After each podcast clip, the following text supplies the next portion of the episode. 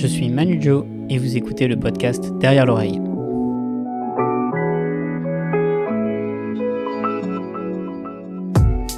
Difficile de l'oublier quand on l'a croisé la première fois, avec son costume 3 pièces, ses longues dreadlocks et ses moves sortis de nulle part. Personnalité multifacette, magicien, ancien croupier, connaisseur du monde de la triche, pianiste de jazz ou encore passionné d'alchimie, il incarne une forme de culture underground et a influencé toute une génération de magiciens de l'Illegal Magic Club. Il a préféré rester anonyme, mais certains reconnaîtront son phrasé si singulier et ses histoires de tricheurs qu'on ne trouve dans aucun livre. C'est pour nous partager sa vision aiguisée de la magie et ses multiples digressions qui nous a fait le plaisir de venir dans ce podcast. Hello de la poignée. La poignée est cassée. Ça, c'est le costume d'été Ah bah c'est le faire soccer, mec, c'est la saison, c'est comme ça. Hein. C'est le moment où il faut sortir ça. Ah On commençait, je me souviens, dans les bars, les gens disaient un café et un verre d'eau, et ça, ça faisait beaucoup chier les serveurs et les machins, qui ne voyaient pas pourquoi ils donneraient tant de verres d'eau à tout le monde tout le temps. Euh, et maintenant, on te le donne, alors que tu ne demandes rien du tout. Tu dis un café, ça vient avec un verre d'eau. Ce truc a mis, je sais pas, je dirais une quinzaine d'années à devenir le standard, alors qu'avant c'était un truc d'hôtel de luxe. Hmm. Le petit verre d'eau avec le café, euh, c'était vraiment un truc de gros restaurant et machin et tout ça. Et quand j'étais barman, j'ai- j'avais un index de plus t'es méchant, plus t'es un, un bad boy. Donc les, les gars qui étaient un peu des brigands, des mafieux, des dealers, des, des, des repris de justice et tous les gars les plus infréquentables de mon bar, plus t'es vilain et plus le café c'était trop fort pour eux. Donc en fait, les petites nanas euh, toutes fluettes du matin et tout, elles prenaient des cafés ultra serrés, super forts, double, sans sucre et machin, etc.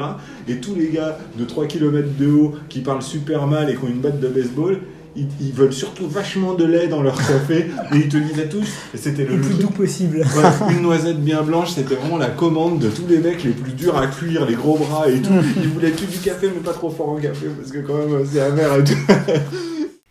Un bon tour de magie, euh, je pense qu'il faut que les gens ils changent de plan. En fait, faut que le, faut que le seul souvenir soit, soit le, changement d'état euh, qui s'est opéré entre eux euh, avant et eux après, en, en une seconde quand c'est fini euh, ou quand l'effet magique se produit. Moi, les plus beaux tours que j'ai vus, ça m'a fait ça. J'ai l'impression que j'étais pas au même endroit, pas sur la même planète une fois que ça s'est fini. Quand la chose advient, on a l'impression que, que tout a changé. Comme quand il y a un très court noir et qu'on rallume au théâtre. Pour moi, Bon Tour de Magie, c'est ça, ça fait ça aux gens. Entre avant et après, c'est pas pareil. Ils sont peut-être pas forcément capables de raconter ce qui s'est passé, mais ils en reviennent pas. Et après, ils se, diraient, ils se diront Oh là là, ce qui s'est passé ce jour-là, euh, même avec des difficultés à raconter en distordant la vérité et tout, ils vont quand même se dire euh, Qu'est-ce qui s'est passé euh T'as bien vu avec moi, t'étais bien là, toi aussi, t'es d'accord, il s'est passé un truc, et, mais alors de pas être capable de décrire le truc, c'est ce qui fait courir les gens depuis la plus, euh, depuis les, les temps les plus anciens, et c'est ça qu'on essaye de faire exprès en faisant Euh. C'est un peu embêtant si t'es pas capable de, de raconter les faits quand même. Non, c'est de la, enfin, c'est de la transformation. C'est, ils vont raconter, ils racontent jamais bien. euh, Les, les, les profanes, ils racontent jamais bien. Ils racontent toujours un truc qui n'a rien à voir. ils exagèrent toujours. Ils exagèrent, ou alors ils se rappellent, ils mélangent le premier et le deuxième tour et ils te font une sorte de mix qui n'existe pas quand ils redemandent euh, l'année d'après et tout. Non, non, ils exagèrent. oui. Maintenant, ils se rappellent que c'était dingue. En fait, le sen- sentiment qui surnage, c'est refais-moi le truc dingue que tu avais fait quand j'étais avec mon pote à tel endroit l'année dernière, etc. C'est ça qu'ils demandent, en fait. C'est le, le même électrochoc, mais pas trop désagréable, quoi. Je crois que je, ouais, je, ah, maintenant, euh, je réponds, je réponds en général. Maintenant, un bon tour pour moi, euh, c'est pas forcément un bon tour pour les gens. J'imagine que, que c'est comme les. C'est toujours la même histoire que celle du talent et de, et de l'exercice de son, de son domaine, en fait. C'est. En musique, c'est comme ça. C'est pas les gens qui écrivent le mieux, qui jouent le mieux. C'est pas les meilleurs interprètes, les meilleurs compositeurs. Et des fois, c'est incroyable. La personne fait aussi bien qu'elle exécute, euh, pense aussi bien qu'elle parle. Et moi, j'ai pas beaucoup de tours comme ça. Il y a des tours où l'effet sur les gens est aussi fort que la méthode du tour, qui est aussi fort que le plaisir qu'on a à le faire et tout. Mais c'est quand même relativement marginal. On aimerait bien que tous les tours soient comme ça. C'est d'ailleurs probablement ce qui distingue les, les, les magiciens les plus incroyables et les spectacles les plus notables. C'est ça. C'est que Il n'y a pas plusieurs tours, dont un dingue. Tout est dingue du début à la fin. Mm. Euh, chaque effet, chaque moment, chaque timing, chaque phrase, chaque vanne et tout. Je pense à Darren Brown ou je pense à, bah, à Derek Delgodio, du coup, euh, il y a peu, ou à Yann Frisch. Il n'y a pas un moment où on attend qu'il fasse un truc incroyable. C'est toujours incroyable. Et si c'est pas le tour, c'est ce qu'il dit. Si c'est pas ce qu'il dit, c'est ce qu'il fait. Si c'est pas ce qu'il fait, c'est sa tête. Mais c'est toujours quelque chose qui se passe euh, en permanence. Maintenant, un bon tour pour moi, c'est un tour qui rassemble ces trucs-là. Et je pense que c'est une des clés. C'est-à-dire que si, ça, si tu admires la méthode du tour que tu exécutes, probablement que t'obliges inconsciemment les gens à le trouver aussi dingue que tu trouves ça dingue toi-même de le faire. Hmm. Parce que souvent, moi, il y, a un truc, euh, il y a un peu une frustration des fois, c'est que la, la méthode est très belle. Et j'ai presque, je suis presque tenté de plus en plus d'expliquer un petit peu le tour pour euh, leur dire euh, regarde, l'effet est pas mal, mais la solution, elle est encore plus belle. Et juste regarde, prends du plaisir aussi avec moi. Alors évidemment, pas pour tous les tours, mais euh, euh, leur dévoiler un petit peu ce truc-là parce qu'il y a, il y a une joie incroyable hein, à montrer l'explication du tour. Quoi. Et, que, et je pense, et je suis convaincu que si les spectateurs voyaient cette partie du trucage, ils trouveraient ça aussi beau et peut-être même qu'ils trouveraient encore le tour encore plus beau. Ça, c'est vrai qu'on a dû. Alors, moi, j'ai pu faussement expliquer des trucs. Alors, c'est des vraies explications de vrais trucs de magie, mais c'est pas la bonne pour le tour. Mais c'est vrai qu'il y, a des- il y a des fois, c'est c'est pas forcément d'expliquer. C'est qu'il y a des fois, on, on est contrarié. euh, quand on fait quelque chose qui a plusieurs sorties, des fois, on est tellement triste que les gens ne soient pas tombés sur la meilleure des sorties. C'est vraiment dommage. Mm. C'est dur de pas leur refaire, de pas leur dire choisis autre chose. Maintenant, je vais recommencer parce que tu sais pas ce que tu viens de rater, mon pauvre ami, quoi. Et, euh, et dans, dans l'hi- dans l'histoire de la magie, il y en a qui étaient complètement euh, sensibles ou insensibles à ça. euh, C'était Max Malini, qui n'avait rien à faire de ça, en fait. Il disait, moi, je, j'attends de leur casser la gueule. Et si tu peux pas leur casser la gueule, bah j'attends. Et quand, en fait, son problème à la base, il parlait de ça pour parler de, de la taille de ses mains et des empalmages. Il avait du jour entre les, doigts et des, les doigts et des minuscules mains. En fait, alors, il pouvait pas empalmer sans qu'on le grille. Et donc, euh, on lui disait, mais alors comment tu fais du coup pour faire ton fameux Malini Change et tout, pour, en- pour empalmer sans quoi? Il disait, bah, j'attends que personne regarde. Oui, non, mais si tout le monde regarde, bah, j'empalme pas. Mais si jamais dans toute la soirée, c'est pas grave, je le ferai l'année prochaine, mais ils verront pas. J'attendrai qu'ils regardent ailleurs le temps qu'il faudra. Et lui il était complètement insensible à cette histoire ou d'explication ou d- ou d'effets que t'aurais adoré leur faire, mais c'est pas aujourd'hui. Lui, il s'en fichait que ce soit pas aujourd'hui. Et il y a des gens qui sont capables de, de, du coup, euh, je pense à Berglas en particulier, qui sont capables de, de prévoir un effet qui tombera peut-être sur le coin de la gueule de quelqu'un dans 15 ans, mais peut-être pas, et qu'ils le vivent bien. Moi, j'ai du mal à le vivre bien quand j'ai planqué euh, un valet de cœur euh, derrière le miroir de la salle de bain de quelqu'un pendant qu'on construit sa maison. J'ai du mal à pas savoir quand est-ce que je vais bien pouvoir faire quelque chose avec ce valet de cœur et machin.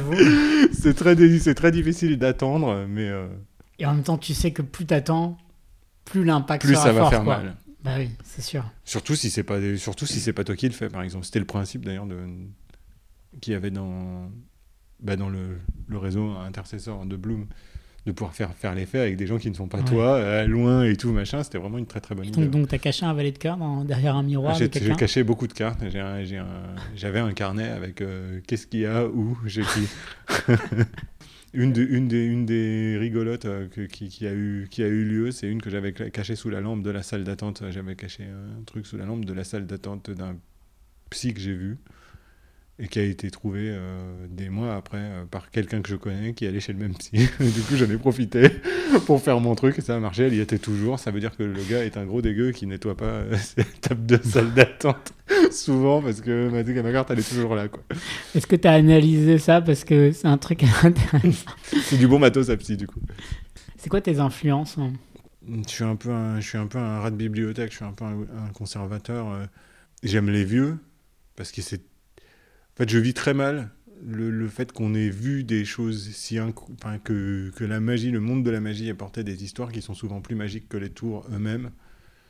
Et que la magie, entre guillemets, contemporaine, la magie qu'on fait normalement, euh, les close-up, les tours qu'on se fait entre nous quand les gens disent fais un tour, soit si pauvre quand on sait qu'il a existé Robert Houdin et ses effets, ou Darren Brown et les siens, ou. euh, je trouve qu'on est un petit peu flemmard sur la, Ouais, sur la manière de penser la chose. Donc moi, mais, moi j'ai commencé quand j'étais petit en, euh, j'avais le droit euh, de prendre des, des livres. euh, j'avais un plan pour sortir les livres de, du centre Georges Pompidou. parce que ma mère travaillait là-bas et qu'on avait le droit, en tant qu'enfant de bibliothécaire, de sortir les livres de Beaubourg qui sont pas du tout des livres à emprunter. Donc, du coup, j'ai poncé le rayon magie, mais qui était très très vieux.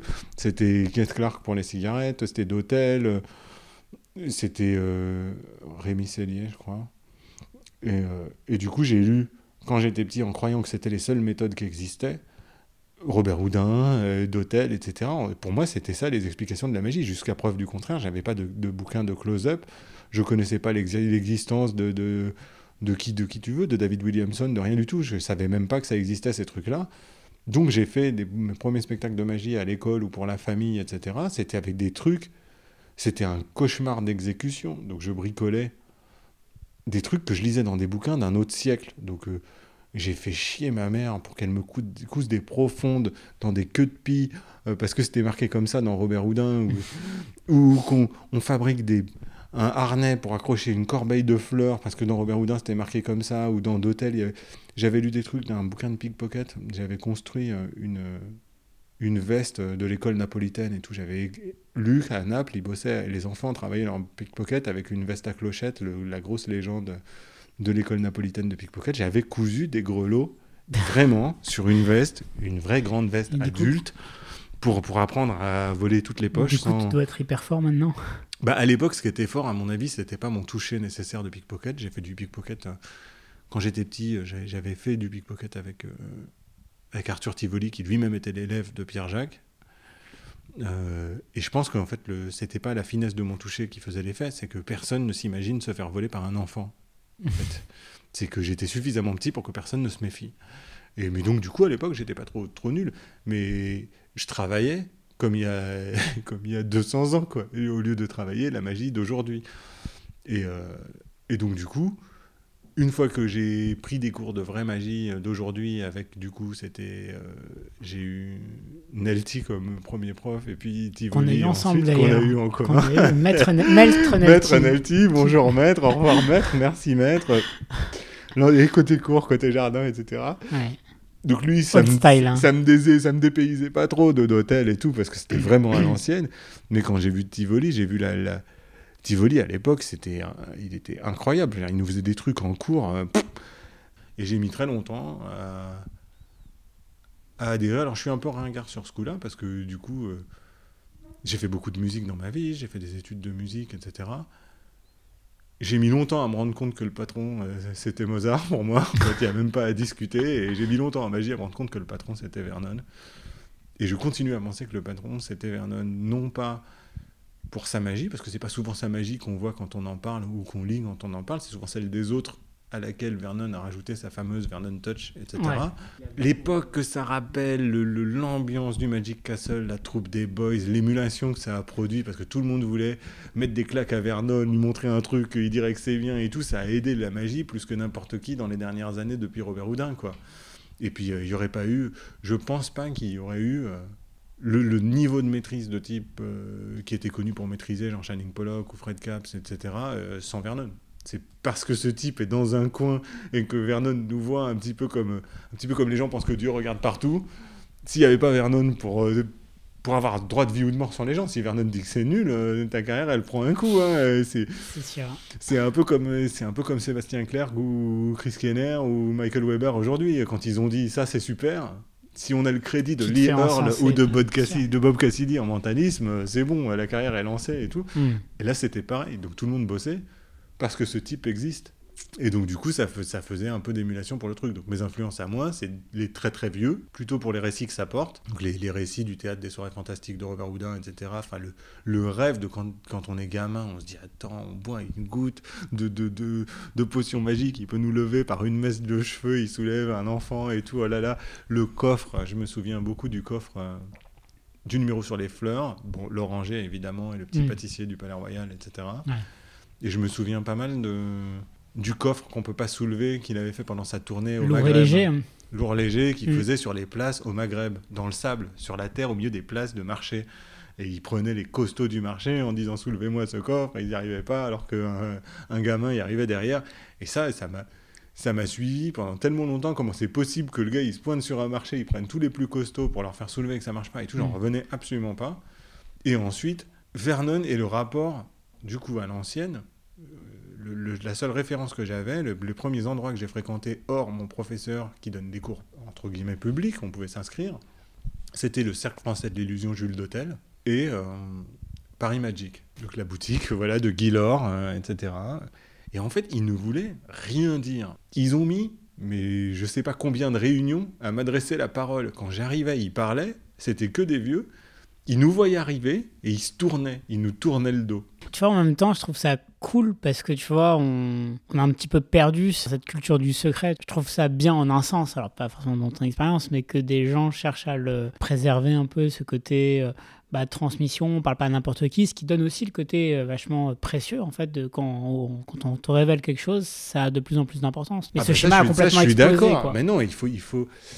En fait, le problème, c'est le secret pour le secret. C'est-à-dire que moi, à l'époque, je suis grandi avec ces mecs qui ont commencé à me parler du jour où j'ai fait un tour devant tout le monde, comme un peu comme à la FAP, quand il faut passer pour faire son tour devant les autres et tout. C'est un peu une, un truc euh, d'initiation. Et à partir de ce moment-là, ils étaient sympas avec moi. Et Guy Laure, il refusait de me dire, il refusait de me vendre tout ce qu'il pensait qu'il n'était pas bon. Et du coup, ça exigeait, ça exigeait vachement et de travail, de curiosité et de persévérance pour arriver à avoir une info de loin sur quelque chose. Et le jour, je me souviens, j'avais récupéré des trucs dans un vide-grenier, enfin dans un, je sais plus comment ça s'appelle, une, foire au truc. J'avais récupéré une butterfly ball que je faisais très bien. Du coup, j'avais été amené vers la zombie, mais ils voulaient pas m'en vendre parce que j'étais petit et qu'en fait, ça va avec la taille des bras un petit peu. Et donc, euh, ça sert à rien de vendre une zombie à un enfant. Et quand j'ai eu l'âge et qu'il a bien voulu parler, je me souviens, il m'a dit, euh, il m'a sorti le truc, il m'a montré. Et je lui dis, ah, c'est juste un tournicotis. euh. Et il a posé sa main dessus. Il m'a dit, non, c'est beaucoup plus subtil que cela. Beaucoup plus Je subtil. crois qu'on a tous eu cette réaction-là. Et je me suis dit, ah ouais, ça doit être beaucoup plus subtil que je n'ai encore la, la zombie en question qui est en, en- en état impeccable et tout. Et donc, du coup, je me suis astreint à travailler. Et, et ce truc du secret, ça a été suivi ensuite à Mayette. Je me suis ruiné, comme je pense beaucoup d'entre nous, à acheter les 2000, la série des 2000 polycopiés dégueulasses de Duve, super cher à l'époque, quand tu étais un, enfant ou un ado, t'as pas du tout 300 balles par volume, alors qu'il y en a chez je sais plus combien, mais je les ai poncés. Je connais le moindre caractère. Il n'y a pas une routine que je faisais pas impeccable, tellement ça m'a coûté cher, tellement j'ai mis longtemps à ce qu'on veuille bien me les vendre, ces trucs. Donc moi, je me bats pour que ça continue à être ça, conti- qu'il y ait toujours le désir de savoir, et quand on t'a filé la, la seule petite feuille d'explication hors de prix que tu essayais d'avoir pour ce tour, je te parle pas tant que tu sais pas le faire. Tu m'as fait chier pendant un an pour que on te dise, je te dirai rien d'autre tant que tu montreras pas que tu, tu vaux qu'on te dise. Moi, j'ai dû prouver pour qu'on me dise certains trucs pendant tellement longtemps à des types importants que je méritais qu'on m'apprenne cette chose-là. Je, vois, je, je trouve ça normal de le faire pour les autres parce que ça, ça, ça, en- ça encourage le travail. Maintenant, par contre, ce que je comprends pas, c'est ce, ce mouvement underground ridicule. J'ai jamais compris ce- ce- cette posture-là qui est ah ben non, mais moi, euh, je, je montre pas, c'est pour moi, je garde. Et en fait, le- le secret, il n'est pas fait pour être gardé, en fait. Le secret, la définition, c'est que, ça nécessite une démarche pour être, découvert. Donc tu peux le dire à tout le monde, hein, s'ils font pas la démarche, ils découvriront rien. Si on les aide pas, ils découvriront rien. Mais c'est comme les musiciens, dans ma carrière musicale, de mes études et tout ça, j'ai rencontré tellement de gens qui te disent Ah oui, mais moi je joue pour moi. Euh, moi, non, non, non, mais moi je joue, je joue pour moi. Tu composes? Oui, non, non, mais je. Non, c'est bon. C'est chez moi ça. C'est ridicule. Stockhausen, il disait faire un, faire un son, c'est déjà dire nous. Tu peux pas jouer pour toi. Si personne n'entend, tu ne joues pas. C'est comme si tu jouais pas, en ça. fait. Mm. Ou alors tu te parles à toi-même, euh, quand même. euh, Et les magiciens qui te disent Attends, mais moi j'ai des, j'ai des milliards de choses dans mes tiroirs, etc. euh, je ne les montrerai jamais. Non, non, non, non, trop. Et puis Peut-être qu'il peut les montrer à d'autres magiciens, mais faut les... ne faire que ça de les montrer, mais ça va pas ou quoi? Il faut pas les expliquer. Non, non, faut- non, mais les montrer aux autres magiciens. Non, ils veulent pas les montrer tout court parce que c'est ils estiment que évidemment ont peur de se faire. Enfin, souvent, euh, enfin, moi je suis pas comme ça, mais certains ont peur de se faire piquer des bonnes idées par d'autres magiciens. Donc, euh, Bah, c'est pas des bonnes idées. Si on arrive à leur piquer, c'est pas des bonnes idées. Nous, on a vu quelques années, toi, t'en as vu quelques fois, euh, Seb Clerc euh, envoyer mais tellement du lourd hein, quand on le voyait avec un truc qu'on n'avait jamais vu de nulle part, qu'on aurait pu essayer de lui voler. En fait, on peut juste pas lui voler parce qu'on n'a aucune idée de comment ça marche. on, a juste pris cher et c'est tout. Et le gars, le gars, il le refaisait autant de fois qu'on lui disait, quoi. Pas de problème. Au lieu de dire, ah mais non, mais ça c'est trop. euh. Alors qu'il y a un truc de milieu underground, de types qui se connaissent entre eux, et que telle version du truc de Kenner, que Kenner a montré à Liwag, qu'il a montré à Weber, et que machin. Mais ça ne vit que parce que. Parce qu'on s'en raconte de ces trucs-là. Donc pour qu'on s'en raconte quelque chose, il faut bien que les gens se les fassent de temps en temps Mm. même si on te l'a pas fait à toi, il faut transmettre le, le- au moins les faits, sinon l'idée et tout ça. Maintenant, souvent, moi, dans, dans, dans la hype de l'underground et de tel type, un truc, machin et tout, en particulier de l'underground américain, de, de, de Kenner, etc., il y a plein de trucs, on en a entendu parler, on s'en est fait des montagnes, et quand on a vu, on s'est dit, ah ouais, bon, c'est que ça. Juste ça. ouais. Mais peut-être c'était des montagnes il y a 15 ans quand on en entendait parler Ouais. et que tel autre truc n'était pas sorti au Japon entre temps que de- depuis on fait tous. C'est la question c'est pas ça. C'est c'est- c'est- c'est pourquoi garder pour garder. Et si on ne peut pas produire ou si on ne peut pas exécuter, la magie, elle n'existe pas en fait. C'est que le morceau qui est dans sa partition, il n'existe pas, il existe parce qu'on l'entend. Et si on l'entend, il existe parce que les gens qui l'entendent en pensent quelque chose, etc. Le tour qu'on fait pas, euh, il n'existe pas du tout quoi. Mais en fait, ce qui est très paradoxal dans ce milieu-là, et moi c'est ça que j'aime, c'est que tu as, les trois notions vers lesquelles on est en train de parler. Tu as magie, secret, underground. Et en fait, tu as plusieurs nuances de secret. Tu vois, l'underground, c'est pas secret, mais c'est uniquement à quelques initiés. Secret, c'est vraiment... euh, genre, on parle pas.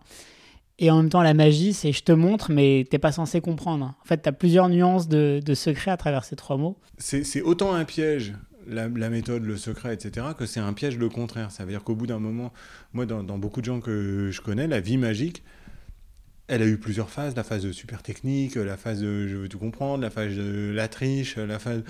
Et puis ensuite, on revient à des trucs relativement hyper essentiels, hyper... hyper euh, pour certains, hyper bas du front, quoi. euh, pour les gens, avec des vannes un peu euh, beaux et des trucs angle-proof, machin, etc.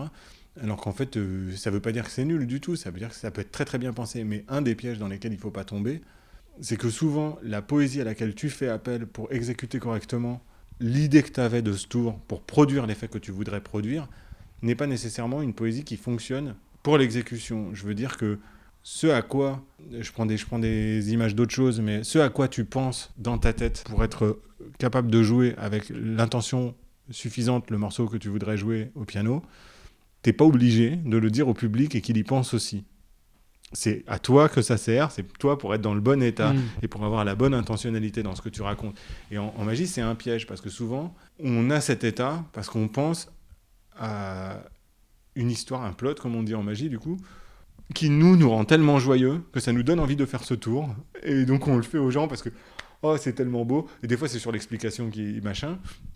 Mais c'est pas pour ça qu'il faut noyer les gens de plot. Ça a eu, il y a eu beaucoup de gens qui ont fait ça ces, ces dernières années, de, d'avoir des tours qui sont que des histoires. En fait, il n'y a rien dans le tour. Mais à ce moment-là, c'est plus vraiment de la magie. Euh, c'est, t'as envie d'ambiancer les gens avec une belle histoire.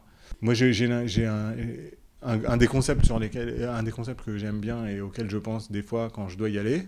C'est, euh, je trouve ça hyper poétique, mais ça me met dans un état qui est pas mal à faire de la magie.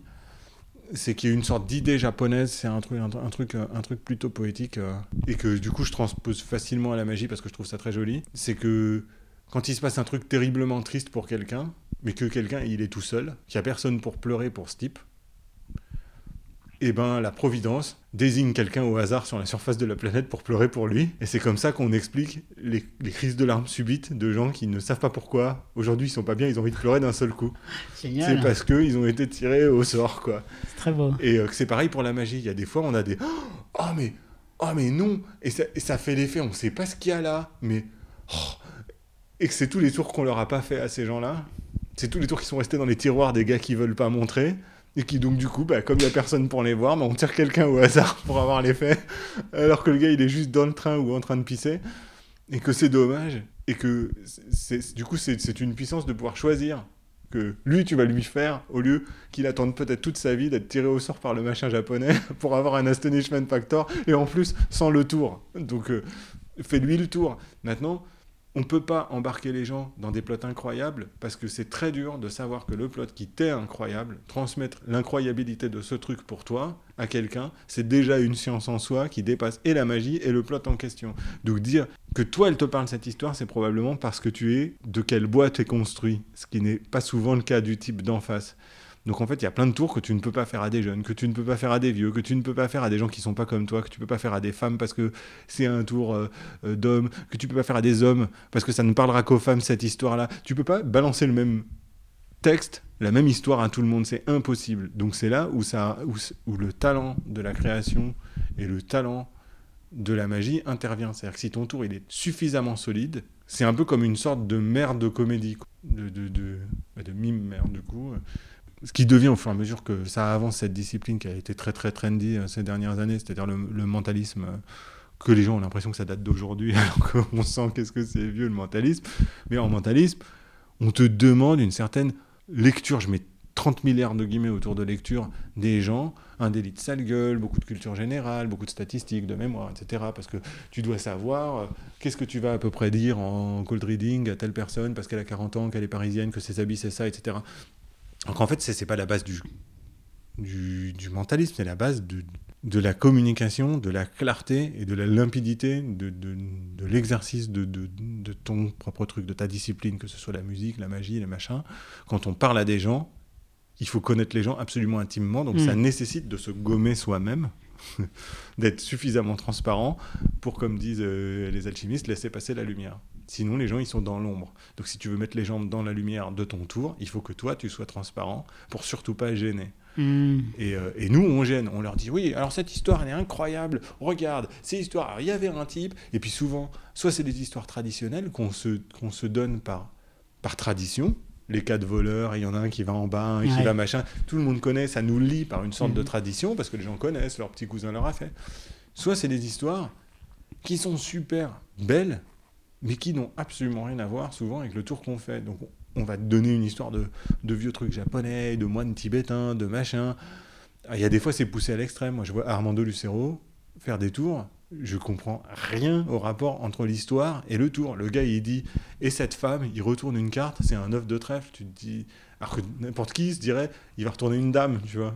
Il y a un moment, ça parle plus qu'au gars qui raconte son histoire. C'est-à-dire que le gars, il est plus transparent du tout, en fait. Il n'est pas du tout transparent. Et donc le public. C'est-à-dire quoi, en fait, être transparent C'est-à-dire quand, quand, tu dis, OK, on doit.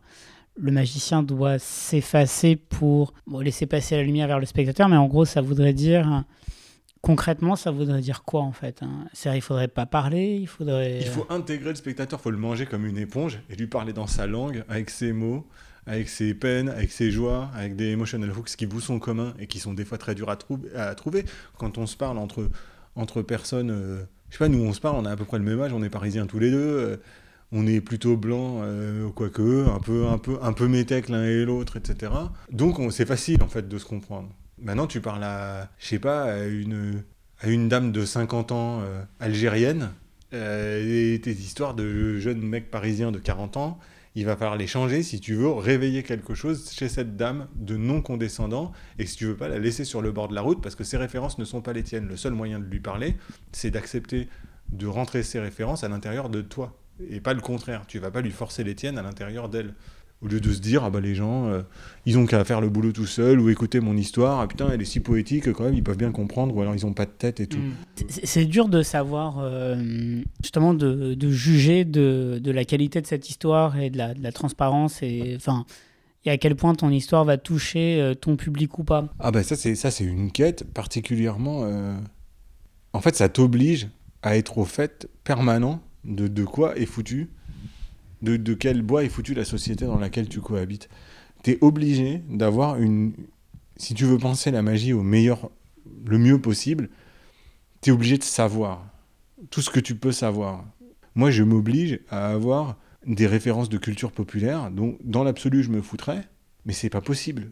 Tout le monde fait des blagues là-dessus. Si t'as pas vu Game of Thrones, il va te manquer un truc dans la société. Et si s'il y a pas de Game of, y a du Game of Thrones dans ta magie, tu vas pouvoir parler à beaucoup plus de monde d'un coup. Ça veut pas dire qu'il faut faire des tours sur ce propos-là. Ça veut dire que tu es obligé de savoir de quel bois se chauffent les gens, quelles sont leurs peurs et leurs inquiétudes. Il y a des trucs, euh, avec Seb Clark, on en a beaucoup discuté à l'époque, Donc lui, il pense comme beaucoup de gens, comme euh, Bob Cassidy, comme euh, Weber et tout, que le, ce fameux crochet émotionnel, cette fameuse accroche émotionnelle, elle est essentielle. Mais l'accroche émotionnelle, soit elle est absolument universelle, on l'a depuis les temps immémoriaux. euh, tu prends n'importe quoi euh, que tout le monde a, genre la peur de mourir, c'est bon, t'es les gens en fait.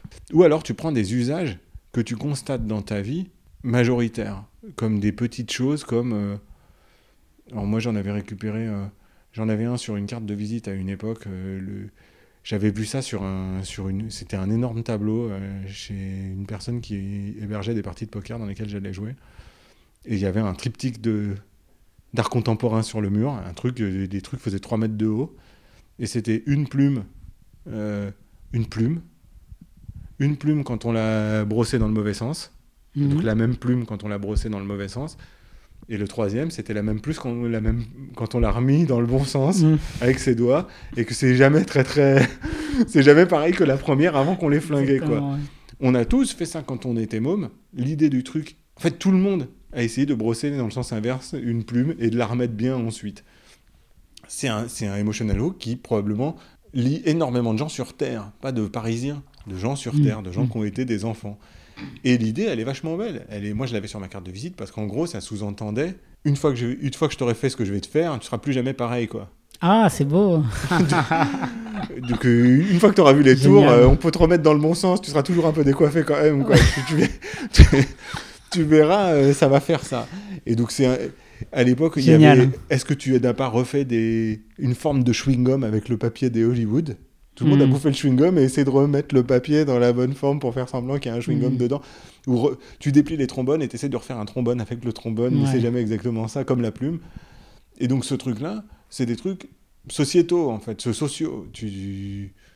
Tout le monde fait pas ça euh, dans le monde, mais nous dans notre vie, on a souvent vu des gens essayer de refaire le, trom- le trombone avec un trombone qu'ils ont déplié. Bon, Mhm. et donc ça, si ton tour il repose sur des, s'il contient des choses comme ça, ou des manières de, de parler qui sont des manières communes, on est obligé de changer ses vannes. C'est comme ça qu'on devient euh, poussiéreux. Et quand les magiciens ils continuent à faire des vannes sur Mitterrand dans leur tour, évidemment que ça peut plus trop marcher. Il va falloir les upgrade avec un président un peu plus actuel parce que sinon tu passes pour un vieux.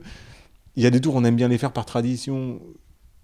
Je sais pas parce que leur texte est tellement beau et que je pense, je pense à, aux As Gangsters qui est vraiment une, une Mm. tradition et que, et que même si ce n'est pas que Jacques Tando qui l'a écrit, euh, le truc qui n'a été transmis choralement depuis qu'il existe, qui est tellement bien fichu, en fait on a envie de le faire presque comme une pièce de musée en fait, changer ce truc. Ce serait tuer Jacques, Jacques Tando une deuxième fois en fait. Moi j'ai envie qu'il vive Jacques Tando, donc je ferai les As Gangsters. Mes tours à texte sont les tours qui ont le plus de succès. Alors que justement, le, le texte ne change jamais. Mais c'est parce que les gens, c'est comme si tu leur disais un poème, ils se disent Ah, il le connaît par cœur, pas mal et Mm. tout machin. Mais je ferai absolument pas tous mes tours avec du test ou encore plus en musique, etc. J'aime bien, au moment de penser la magie, j'aime bien que l'en- l'entièreté de ce que tu produis ait, un sens. Et si tu veux que ça en ait, il faut qu'au moins dans ta tête, tu, aies- tu aies une feinte de sens. Souvent, soit les gens ils sont en autopilote, ils vont à leur close-up, ils se disent Ah bah je fais mon tour d'ouverture, après je fais le biddle, après ah oui, balmousse, bah attends, s'il y a plus de 8 tables, du coup j'ai le temps de faire ça. Je suis d'accord, c'est des calculs nécessaires quand tu travailles en magie. Moi j'ai fait beaucoup beaucoup de close-up, j'ai fait beaucoup plus de close-up que de scène et de salon. Mais si tu veux que ton truc ait un goût qu'aucun autre truc n'aura, il faut que tu aies probablement dans ta tête une feinte de sens et de chemin à suivre qui n'est qu'à toi, qui, est donc, qui relève donc du domaine de l'intime. C'est ce genre de trucs-là qui sont des vrais secrets, en tout cas de la magie, qui pourraient bien figurer dans The Real Secrets of Magic. Il a raison, David Mm. Stone. hein. Vous- le- les Real Secrets, c'est prendre un chewing-gum au lieu de puer de la gueule dans la tête de tes clients. Il a raison quand il dit ce genre de truc. Vous pouvez soutenir ce podcast si vous le désirez. Le lien de la page Tipeee est dans la description. Un grand merci à tous.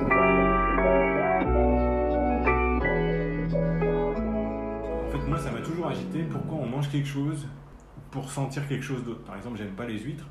Et ça me fait halluciner que tous les gens qui bouffent des huîtres te disent Ah, il y a un petit goût de noisette. Ex- Extraordinaire ce petit goût de noisette. Si t'aimes bien les Mm. noisettes, bouffe des noisettes. Au lieu de te paner ce truc à l'eau de mer dégueulasse, gluant, qu'il faut mâcher, qui est cru et qui bouge encore dans ta Mm. bouche. Quoi. Donc régulièrement, je, ré- je réessaye les huîtres pour comprendre. Et je pense que le seul plaisir des huîtres, c'est la panée de vin blanc glacé que tu bois avec pour avec. passer le coup des huîtres. Parce que putain, quand même, c'est. Mais je comprends le machin de l'iode, de la mer et tout. Je comprends la sensation que ça fait. Et alors, du coup, sur les huîtres, j'ai jamais vraiment compris. Pour moi, si t'aimes les noisettes, mange des noisettes. Tu vois, mange pas des huîtres. Et sur le vin, les gens disent Ah, mais c'est quand même incroyable. Alors, on passe les débats des villes, genre le Beaujolais et son goût de banane, etc. etc. Ah, Je ouais. parle des, des, des vins qui ont quelque chose. J'en ai goûté des, quelques-uns, les incroyables euh, de, de vins rarissimes, etc. En fait, le problème n'est pas que. En fait, c'est comme le rapport à l'art. Les- La question principale, c'est pas comment il a fait, est-ce que c'est cher, pas cher, etc. C'est ça te plaît ou ça te plaît pas déjà Mm. Euh, Tu l'aurais chez toi ou non Sinon, bah, c'est raté. Voilà, Mm. point.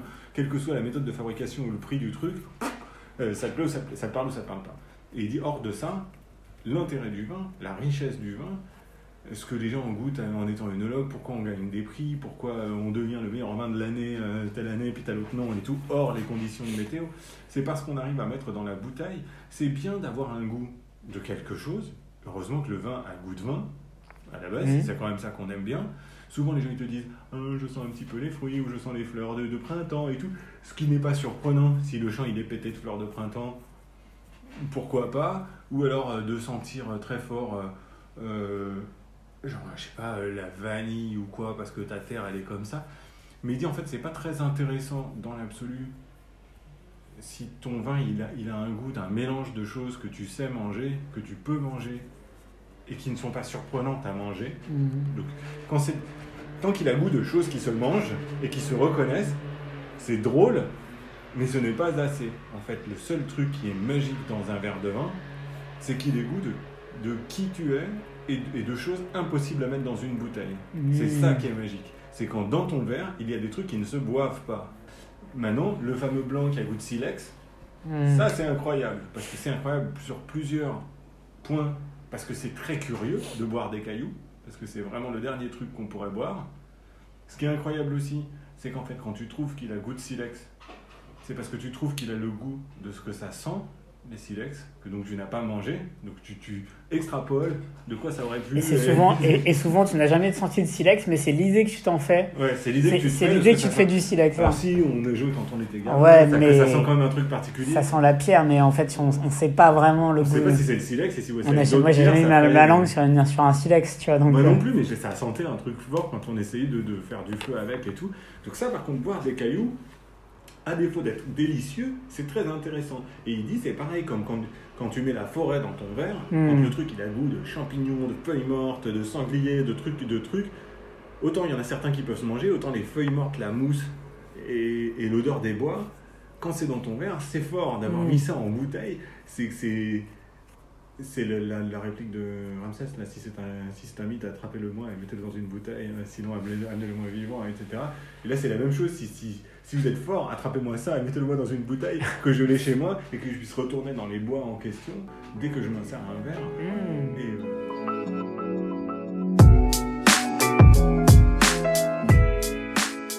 Je sais pas si je pense mes trucs particulièrement bien, mais je trouve que souvent, ça va à l'école et ça fait pas ses devoirs. C'est pas parce que ça suffit. Je, je, je pète un câble des excuses des gens et des excuses des magiciens qui, en général, ne travaillent qu'une sorte de médiocrité ambiante avec comme excuse oui, mais sur les gens, ça passe. Oui, d'accord. Ça, c'est- un argument qui est. Ça, tu fais bien d'en parler parce que moi, à chaque fois que je l'entends, cet argument, il me fait mal. hein, à la fois parce que bah, forcément, j'aime la magie et donc on, on est. Il y a quelque chose qui nous pousse à faire euh, le meilleur de nous-mêmes. Et en même temps, de se dire, bah, en fait, si on faisait vraiment que ce qui passe sur les gens, bah, on resterait à faire que des levées doubles et des balmousses, quoi. Oui, puis ça, c'est hein. une excuse en carton. Ça, et Robert Houdin aussi, sur les gens, ça passe. c'est pas une excuse pour faire n'importe quoi. Euh, si ton truc il déchire, il passera aussi sur les gens. Mais euh, le- ce qui est difficile, c'est que d'abord, ça passe par faire une sorte de- de- de- d'introspection ou d'autocritique que peu de gens sont capables de fournir d'eux-mêmes. Les gens le, le font en général sur le divan de leur analyste, quoi. L'autocritique et le, le- c'est de comprendre qui ils sont et tout. En magie, si on veut vraiment faire des progrès, il va falloir entendre que des trucs désagréables. Il va falloir euh, qu'on te dise que non, ta tête ne va pas avec la magie que tu rêverais de faire, ou que tu n'arriveras jamais à faire euh, de la triche parce que tes mains, ça va pas, enfin, ta technique, euh, désolé, mais ça va te prendre 30 ans, laisse tomber. Mais si tu acceptes de te mettre sur ce grill-là devant des gens qui savent, donc qui veulent aider, tu vas probablement devenir un prodige de, de, ce qui sera fait pour toi, en fait, de la magie que, que tu as l'air d'être fait pour développer. Et donc, du coup, au lieu de faire des sauts de coupe moches, parce que sur les gens ça passe, tu feras peut-être de la magie comique, mais du coup tu vas tous les tuer. Les, magiciens comiques, si, en effet c'est pour ça que tu es fait. Maintenant, la période où tu essayes de découvrir quel est ton objet magique à toi et quelle est la. En fait, c'est très jungien. Je, je, parle beaucoup de psy alors que c'est pas du tout ma passion dans la vie, hein, la psy, mais euh, c'est l'individuation en fait. C'est savoir euh, pourquoi toi et toi seul êtes fait. Quelle est la seule pierre que tu pourrais apporter à ce truc-là, vu que tu as décidé que c'était la magie il y a une place qui ne peut être dans la magie que la tienne. Laquelle est-ce? C'est le principe de, de, l'individuation, du coup. C'est comment est-ce que tu peux piger à quel endroit tu te tiens, qu'on aura deux choix autres que de te demander de faire les tours, de te... Il y a un truc, c'est ton truc. Et ça ne pourra jamais être le truc de personne d'autre, et on sera bien obligé de t'appeler toi pour le faire. La question, c'est quel truc c'est? Et donc ça va prendre beaucoup de regards bienveillants, de copains, de gens qui savent, de meilleurs magiciens que toi, de, de, de soirées désagréables, etc. Mais une fois que c'est trouvé, du coup, c'est de la vraie magie. Moi, quand je faisais de la musique, au début, tout le monde a ses rêves de j'aimerais bien être si ou ça, ou tel mec, par exemple. Mm. Euh, je veux être le quai j'arrête du 21e siècle. Mm. Souvent, t'es pas fait du tout pour ça. Et souvent, moi, j'ai fait beaucoup de jazz, j'ai fait de la composition, un peu d'orchestration, de, de, musique de film et tout. Et euh, à l'époque, un des trucs les plus marrants, c'est que personne n'est fait pour devenir le truc qu'ils voudraient. Donc ceux qui voudraient être des rockstars, en fait, ils sont nuls en rock, ils vont devenir des stars du classique, etc. C'est, une des premières leçons que tu prends, c'est que souvent pas le truc de tes rêves que tu vas être le meilleur à faire. C'est pas la musique que tu préfères jouer, que tu joues le mieux, etc. Et souvent, le public, ça suit le public. Ça veut dire que en jazz, par exemple, euh, tu choisis un morceau qui est le début et la fin de tous tes sets dans les clubs de jazz, ça s'appelle un indicatif. Donc quand tu rentres sur scène, tu joues ton indicatif. Quand le set est fini, tu rejoues l'indicatif. En fait, tu joues six fois par soir quand tu fais trois sets. Donc quand tu choisis ce morceau, tu le choisis parce que toi, tu l'aimes bien. C'est extrêmement rare que les gens préfèrent ton indicatif à tous les autres morceaux que tu joues. Et la Fitzgerald, elle détestait Hawaii the Moon, qui, qui a été son tube le plus planétaire. Et c'est le truc que les gens plébiscitaient absolument à chaque concert jusqu'à ce qu'elle meure. Elle disait on m'a demandé ce truc jusqu'à ce que je meure alors que c'est la chanson, je la, je vomis, j'en peux plus de cette chanson, je l'aimais pas à la base et en plus c'est celle que je chante le plus. Et ça l'a pas empêché d'être extrêmement doué. Et en magie, souvent, le tour qui fait flipper les gens, c'est pas du tout celui que toi tu préfères. Mais c'est comme ça, il te va bien, on sait pas pourquoi quand tu le fais, ça défonce tout le monde. Mais bon, il va falloir t'y faire, c'est celui-là ton tour que tu préfères en fait au, final. Mm. Et en musique, tu finis par arrêter de poursuivre des chimères, de je voudrais de que j'arrête, je voudrais jouer tel morceau et que les gens adorent. En fait, au bout d'un moment, tu finis par aimer. C'est Benoît Souris qui m'avait dit, dit, ça euh, de manière très très juste. Benoît Souris qui est un, organiste euh, extrêmement doué, français, pianiste, organiste. Et Souris, il disait, moi, euh, Souris, il joue avec n'importe quoi. Il joue avec des trucs très costauds, de blues, de jazz, d'incroyable, de funk et tout. Il a joué avec, euh, la euh, Fédération française de funk, tout ça.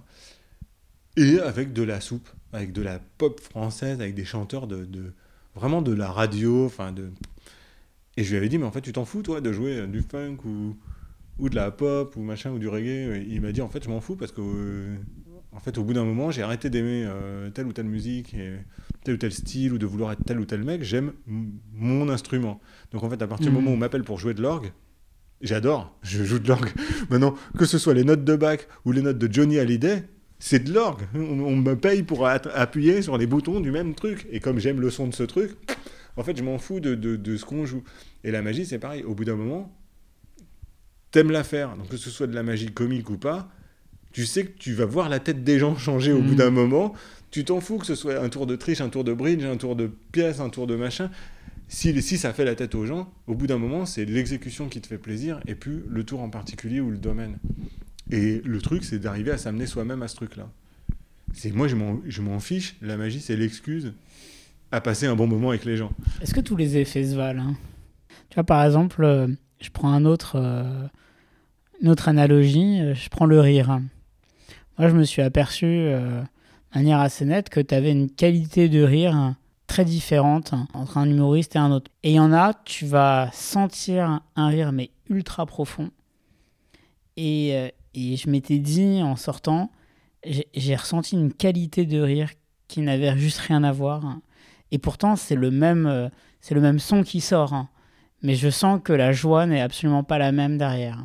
Ah oui, oui, ça, c'est- bah, moi je trouve que c'est l'ex- c'est l'exigence. En fait, euh, je, je pense que si les gens, ils ont pris une claque, ils, ils te disent Ah ouais, pas mal, j'ai pas, j'ai, oh, je sais pas comment t'as fait, j'ai, Mm. j'ai pas vu où est-ce que tu l'avais planqué? Franchement, tu deviens boulanger. Change, change de Mm. métier. En fait, si tu fais ça aux gens, faut changer de métier. Les gens, ils doivent partir avec les pompiers. Les, les gens, ils doivent partir sous une couverture de survie avec les pompiers. Si tu sais pas faire ça, euh, fais rien. Fais-leur des blagues, raconte-leur des poèmes, fais- fais-leur des trucs. Et donc, en fait, ce qui fait que tous les. C'est pas que tous les effets se valent. C'est, je, je, je pense qu'il y a un truc juste dans ce que tu as dit euh, beaucoup. C'est qu'une des valeurs qui nécessite, qui rassemble le plus de compétences, d'intelligence et de pertinence pour être produite, c'est la joie. Et que c'est ce qu'on voudrait tous euh, dans la vie, en fait. Là où on est bien, c'est là où il y a de la joie. C'est, ça nous rend joyeux quand c'est délicieux ce qu'il y a dans notre assiette, ça nous rend joyeux quand on dort assez, ça nous rend joyeux quand on voit des gens qu'on aime, ça, ça nous rend joyeux. C'est la joie, le, le centre du truc. Donc c'est ça que tu es censé produire en tant qu'entertainer, quoi, en tant que mec du spectacle. Les, les magiciens, ils aiment bien feinter, produire du malaise, parce que la- le tour, il est dangereux, il est machin et tout. Si à la fin, ça se transforme pas en joie, c'est raté. Donc là aussi, il faut devenir boulanger, Mm. il faut réfléchir mieux. Maintenant, je pense que tous les effets de Sval, le problème, c'est pas l'effet, c'est je pense que c'est tout dans la vie, c'est pareil. Je pense que c'est le timing et c'est pas le timing du tour. C'est quand est-ce que tu fais quoi à qui. Et donc pour pour être un gourou de ça, il faut que tu aies énormément de culture, énormément de connaissances et de compréhension des gens, énormément de répertoire de tours et énormément de choses à leur dire. Le- le- Weber, il dit tu fais le meilleur tour qui soit sur Terre à quelqu'un qui s'en fout, ton tour c'est de la merde. Mm. Si le mec qui regarde les nichons de la serveuse parce qu'il s'en fiche de ton tour, donc si tu, c'est une histoire de timing en fait. C'est maintenant, qu'est-ce qui fait partir ces gens-là avec des pompiers Mm. Tu peux le faire, tu peux pas le faire. Tu connais le tour ou tu le connais pas, tu l'as sur toi ou tu l'as pas sur toi, tu as des cartes, t'as pas de cartes.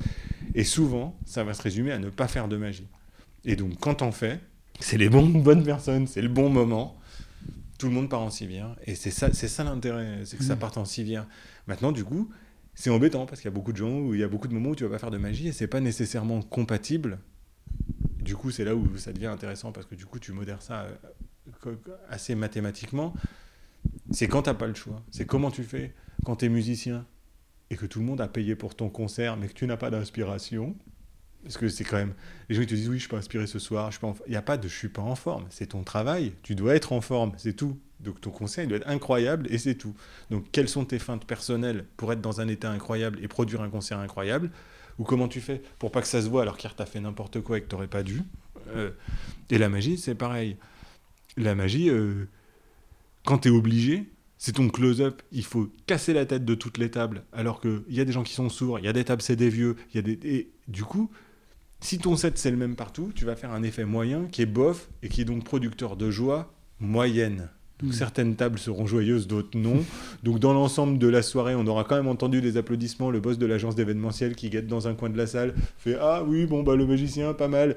Souvent, tu feintes, tu balances du airburst pour, euh, pour, euh, wow, pour euh, la magie, quoi. Du papier flash dans tous les coins, comme ça, même les gens de loin, ils font Oh là là, un magicien. Mm. Mais c'est de la merde. En fait, c'est de la merde parce que logiquement, il faudrait que tu aies suffisamment de répertoire. Et c'est ça qui. Moi, les très gros close-uppers que j'ai vu travailler de près, ils font ça en fait. C'est jamais exactement la même chose qu'ils font. Des fois, ils changent tout le set. Ils se disent Ah merde, des vieux, ils vont rien voir aux cartes parce qu'ils n'ont pas leurs lunettes. Je fais d'autres trucs hyper visuels. Ah bah des jeunes, on va juste faire un des trucs marrants, on va faire un tout petit peu de magie, mais super comique, avec plein de vannes et tout, parce qu'ils ont besoin de rire, Mm. parce qu'ils sont dans un mariage et ils se font chier.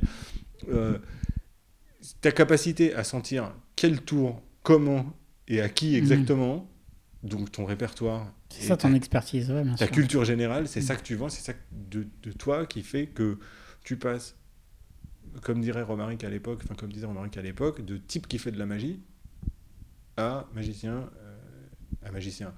Et en fait, au bout d'un certain niveau de magie, enfin d'une certaine expérience, toi ça a été, toi c'est le cas, euh, je crois en fait, à un moment, euh, tout le monde finit par comprendre que la magie c'est ni un hobby, ni une passion, ni un métier, ni rien. En fait, magicien c'est un état. En fait, euh, C'est-à-dire bah, T'es magicien tout le temps, en fait. Hmm. Donc, tu ne peux absolument pas transiger. Donc, c'est les. C'est l'école polariste, ça, par exemple, qui pense vachement comme ça. Weber aussi pense comme ça. Je cite que les mêmes, mais je, pourrais, je devrais en citer d'autres hein, au fur et à mesure. Mais euh, c'est que, en fait, tu peux pas transiger sur l'état. En fait, l'idée de la magie et ce qui provoque la possibilité que l'effet soit fait chez les gens, le- l'astonishing factor, il dépend d'une seule chose. Il dépend que les gens, ils pensent que tu, c'est pas tu fais de la magie, c'est tu es un magicien. Donc Mhm. pour eux, tu es un magicien quand tu dors, quand tu te laves, quand tu manges et quand tu fais des tours de cartes. Tu es un magicien tout le temps. D'où les gens qui essayent de t'avoir quand tu es à la plage et qui te disent oui, t'as plus de manches, blablabla. Qu'est-ce que tu vas faire hein, pour faire de la magie? Et donc, en fait, nous, on le dit pour rire entre nous. On dit, ouais, t'es emmerdé quand les gens ils te demandent ça et que t'es en slip de bain et qu'il faut faire un tour. Mais en fait, l'entièreté de la- de l'idée produite par la magie sur le monde dépend de ce que tu vas répondre quand on va te demander Hmm. alors, magicien, t'as plus de manches Eh, il est où le magicien? Pour les gens, t'es un magicien. C'est tout, il n'y a pas de cartes qui tiennent. Mm. Tu, tu dois pouvoir faire des trucs, la merde. T'es tout nu, t'es un magicien, t'es un magicien, bon. Et d'ailleurs, c'est ça qui, probablement, euh, tue. euh, ça, c'est un des, trucs qui est marrant d'ailleurs à ce propos-là. C'est sur la magie pour les enfants. C'est le contraire de la magie pour les adultes, en fait. Les adultes, en prouvant que t'es magicien, ils hallucinent. Les enfants, c'est le contraire. Si tu veux qu'ils hallucinent, comme ils ont absolument pas de filtre euh, du, du fantasme et de l'imaginaire, il faut surtout pas leur dire. Quand tu leur dis bonjour les enfants, je suis magicien, tu sors un éléphant, personne bouge parce qu'ils te croient en fait. Pour eux, c'est ton travail de sortir des éléphants vu que tu es magicien, donc il n'y a absolument rien d'incroyable à ce que tu le fasses. Par contre, si tu dis Ah, je me suis perdu, je suis le réparateur, euh, je, viens pour réparer l'électricité, et que tu sors un éléphant, ils deviennent complètement dingues, les, enfants. Alors que les adultes, ils nécessitent que tu leur dises, les enfants, il ne faut au contraire pas leur dire. Mais alors, ça me fait penser, euh, ce que tu dis, c'est que à la fois, euh, magicien, c'est un état, donc on est reconnu comme magicien, et en même temps, ça me fait penser à ce que tu disais tout au début, la transparence, on doit laisser passer la lumière vers le spectateur, et donc du coup, tu vois, tu as un peu toujours ce débat euh, en magie, est-ce que tu te vends toi ou est-ce que tu t'effaces pour dire que la magie, elle dépend pas de toi, toi tu es juste euh, là comme ça, et il y a un truc magique qui se passe, et qu'à la fin on se dise non pas le mec est fort mais c'était magique. Oui, c'est très. Oui, oui, il faut pas. En particulier, on, en parle souvent nous ici parce que bah, on a coutume de dire que le, public français ils sont infernaux euh, à toujours croire que c'est une insulte à leur intelligence dès qu'on fait quelque chose qu'ils comprennent pas. Moi, c'était dingue. hein, à l'époque, j'ai fait des, close-up dans des pour des marques, pour des entreprises et tout. Les, gars, c'est tout ce qu'on veut pas voir. C'est les hommes, euh, les hommes qui sont vexés. Ils, ils font, on fait le tour tout le monde se fait avoir par le tour, ça fait l'effet à tout le monde. Et le gars, il prend sa, femme par l'épaule et il lui dit Vas-y, chérie, je t'expliquerai en rentrant. Alors que le gars n'a aucune idée, mais il est vexé que d'avoir eu l'air de pas comprendre devant une femme parce que, parce que quand même c'est lui qui a les grosses couilles et euh, c'est lui qui sait. Et, s'il a compris et s'il a pas compris, euh, quand même il lui dira à la maison et tout. Le gars refuse de perdre la face. C'est incroyable. Et c'est vrai, on nous répond Tu m'as bien eu, j'ai pas vu où tu l'avais mise et tout machin. Euh, c'est pas bien euh, ce truc. Maintenant, se rendre transparent, c'est probablement être Alors, c'est super théorique ce que je raconte et je sais pas du tout si c'est si c'est compréhensible trop trop. Mais pour les gens, l'état de magicien, ça fait que tu as vu des choses que nous, on voit pas. Que tu sais des choses qu'on ne sait pas. Que tu as des pouvoirs qu'on n'a pas. Qu'ils y croient ou pas, on s'en fout. Donc le principe, c'est soit la transparence, parce que tu as été éclairé par un truc qui donc est derrière toi pour imager le truc. Donc si tu veux que les gens voient la même chose, il faut devenir transparent. Soit tu as vu quelque chose, et en fait ton travail de magicien, que tu as vu dans tes trucs de magicien, que les gens ils se disent ah non mais c'est des trucs de magicien, on connaît pas, c'est secret et tout, c'est dans ses manches et tout, et tout ça. Les gens ils t'imaginent en train de fouiller dans une sorte de gros grimoire poussiéreux, hyper bizarre, de trucs de magicien secret. Et en fait, si tu regardes l'i- l'image de loin, donc t'imagines ça vraiment comme une image, on te voit avec ton chapeau pointu Hmm. en train de regarder dans un gros livre, du- duquel sort de la lumière dans une vieille pièce de château euh, sombre. Et en fait, ce que tu fais quand tu es devant les gens, c'est que tu es sorti de la pièce, donc tu es sorti de l'endroit confidentiel initiatique, pour répandre sur le monde le savoir du grimoire en question que toi, as le droit, tu peux Mm. lire, tu sais lire, alors que eux, ils sauraient pas. Et donc tout ce que tu vas faire ici, c'est tenir dans tes mains un miroir que j'espère propre. que j'ai laissé- C'est là, c'est là où il faut être bien présenté, il faut parler correctement, il faut, faut t'habiller le mieux que tu peux, ou en tout cas le mieux que tu peux pour l'occasion. S'il faut t'habiller en jog Adidas parce que tu fais de la magie dans un club de foot où tout le monde est comme ça, pas de problème. Et tu vas tenir le miroir pour que les gens voient de là où ils sont la lumière du grimoire qui est dans la pièce d'à côté. Et les gens, tout ce qu'ils vont voir par le miroir, c'est l'éclat de la lumière du livre Hmm. et pas ce qui a marqué dessus. En fait, les gens, ils sont trop loin, c'est dans un miroir, donc ils voient ce que tu as vu. En fait, c'est ça qu'ils attendent, c'est que tu leur montres un peu de la lumière que tu as vue, qu'ils n'ont pas le droit de voir, qu'ils peuvent pas comprendre, qui est écrit dans une langue que nous, on comprend pas et tout. Donc toi, tu n'es en soi que le relais. Fait. Toi, tu Tu vas être transmets... un passeur, un passeur d'histoire, tu vas dire euh, Ouais, je j'aime connais pas- quelque chose. j'aime pas, j'aime pas le, le- le- le mot. Mais, euh, mais oui, c'est ça. Tu, tu- tu vois la lumière des autres. Moi, je me dis, oh, comment c'est C'est tellement dommage que les gens ils puissent pas prendre cher avec Divernon comme nous, on a pris cher. Donc j'essaye de leur mettre cher avec Divernon. J'essaye de... Ouais, de, de, de, de, de passer la patate chaude, quoi. Hmm, nous, ouais, on, ouais, fait, on se fait prendre la tête et tout. Donc, je suis pas sûr que la poétique inhérente à Vernon, sa tête que j'adore, je sais pas pourquoi il me parle, lui, plus que les autres. Euh, un peu comme Mozart avec la musique du coup. Il y en a plein, des inconnus, des super underground, que je trouve ça fou leur travail, mais rien à voir avec cette, cette sorte de figure hyper étrange de Vernon et sa si bonne tête, etc. T'as envie que les gens ils mangent de ce truc, mais je me sens plus le besoin maintenant de les obliger à comprendre la vie du gars, à connaître sa tête. Ah, Il y a une époque, je, le, dis- je racontais en close-up, je racontais des trucs de Vernon en l'appelant comme ça, en lui disant Mhm. c'est un type, il a fait ci et tout. Et j'avais des, des, des gens euh, profanes qui, qui me disaient, euh, à la fin euh, du set et tout, ils me disaient, t'as pas un petit truc de Vernon et tout. Et moi, j'étais tellement content que des gens qui sont pas magiciens, ils demandent du Vernon parce que genre, c'est un gage de qualité, ils savent que ce sera un tour euh, quand même Mhm. bien pensé, bien construit et tout. Donc du coup, j'étais vraiment content de provoquer une demande de ça. Maintenant, je m'en fous. Et j'arrête de me dire, ah bah c'est dommage que les gens ils aient adoré le, jeu invisible que, que machin qui fait de la magie depuis deux mois a acheté à Magic Dream avant-hier plutôt que mon tour de Vernon. Maintenant je m'en fous. Peut-être que le gars a eu une meilleure science du timing que moi pour savoir quoi faire à ces gens. Maintenant ça te donne un air que je que j'aime pas. Enfin, moi ça me donne un air que j'aime pas. De mec qui va presque jamais rien faire quoi.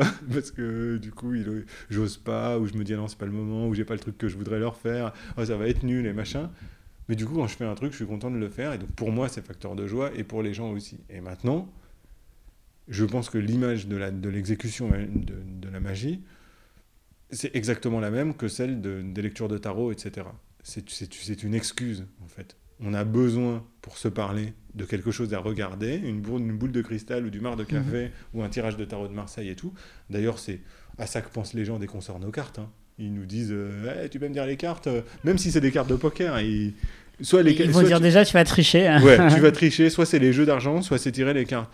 Mais du coup, on a besoin d'une excuse. Donc l'excuse, c'est que c'est un icebreaker de surcroît éduqué. Dans mon tour d'ouverture, je dis une vanne euh, bah, qui marche beaucoup sur les gens. Alors elle n'est pas incroyable et tout, mais c'est ma vanne. Je dis, je sais, euh, vous vous attendez à ce que je fasse des trucs euh, pas possibles de magie avec des animaux, des tigres, des éléphants, des colombes et tout, machin. je sais bien que les gens, ils... Mais je suis désolé, je ne peux pas en faire parce que c'est interdit dans les restaurants. Euh, et puis, si vous saviez la taille de ce que ça laisse derrière les éléphants, il faut ramasser avec une pelle, donc euh, non. Et puis les d'ailleurs, ça adore euh, la charcuterie, vous en avez dans votre assiette et tout, donc je vais pas faire ça. Je vais faire des tours avec les gens, et j'aime beaucoup faire des tours avec les gens. Je sors mon jeu en disant ça. Je fais mon éventail, et je dis, j'adore les tours, je préfère faire des tours avec des gens qu'avec des animaux, pour une raison extrêmement, extrêmement précise. C'est celle-ci. Je fais l'éventail, je tends l'éventail, la personne approche ses deux doigts pour prendre une carte, et je m'arrête, et je fais une seconde de pause, et je dis, et ben voilà, c'est parce que les gens, eux, ils sont déjà dressés. T'imagines le temps que ça prend à apprendre un éléphant à en prendre une quand tu fais ça et tout. Et je, je dis, les gens sont déjà dressés. Et ça fait rire les gens instantanément. Et c'est vrai que ça repose pas mal sur ça. Ça repose sur un truc de convention. C'est que d'habitude, Mm. les gens, tu dois t'excuser quand t'arrives. Tu dois dire euh, bonjour, euh, comment vous vous appelez, je m'appelle machin, te présenter, te donner du crédit. Les gens, ils se méfient. Alors que Mm. t'arrives avec ton jeu, tu fais prends une carte, papy. Ouais, Même tu dis ça à n'importe qui, de n'importe quel âge, de n'importe quel genre, comprends, ouais. tu dis papy à, à une femme, à un homme, à un enfant, tout le monde prend. Et ça, et ça marche de, de dingue. Et du coup, le, l'essentiel de ce qui va rendre la communication compliquée devient superflu. Moi, j'aime que les gens. En fait, c'était un truc de. C'est un, une idée relativement bien, euh, relativement bien expliquée dans, dans un petit fascicule de Steve Fortick qui a circulé sous le manteau pendant une époque avant d'être édité, qui s'appelle Read the Dealer. C'était un, c'était un truc tellement chaud de lecture euh, de la whole card de Blackjack par le- les comportements du croupier. Ça a fait changer les règles en fait. En fait, ça marche plus ce fascicule parce que c'était tellement dingue que tous les casinos ont changé leur manière de jouer à cause de ça. Et donc là-dedans, il disait en fait tout ce qu'on veut, c'est personne en autopilote. On veut jamais un mec qui s'en fout. On veut un mec qui nous adore ou un mec qui nous déteste. On veut un mec On veut qu'il écrive. ça hein. se voit sur sa tête quelque chose. Qui, faut qu'il ait- faut qu'il soit impliqué d'une manière ou d'une autre. Et moi, je pense qu'il faut obliger, comme Ricky Jeff faisait ça bien, c'est tout ce qui va donner le succès ou non de l'intervention de close-up ou du tour que tu fais, c'est la manière que tu as d'impliquer les gens dans, dans l'enjeu que tu fais. Pour les impliquer, je me souviens d'une fois euh, où. euh, en fait, c'est l'im- c'est l'implication. Je raconte pas ça pour, euh, pour donner une, astuce aux gens qui font du close-up. Je raconte ça parce que c'est une vraie anecdote. J'arrive à une table de close-up, ça se passe impeccable. Impeccable. Toutes les tables et tout.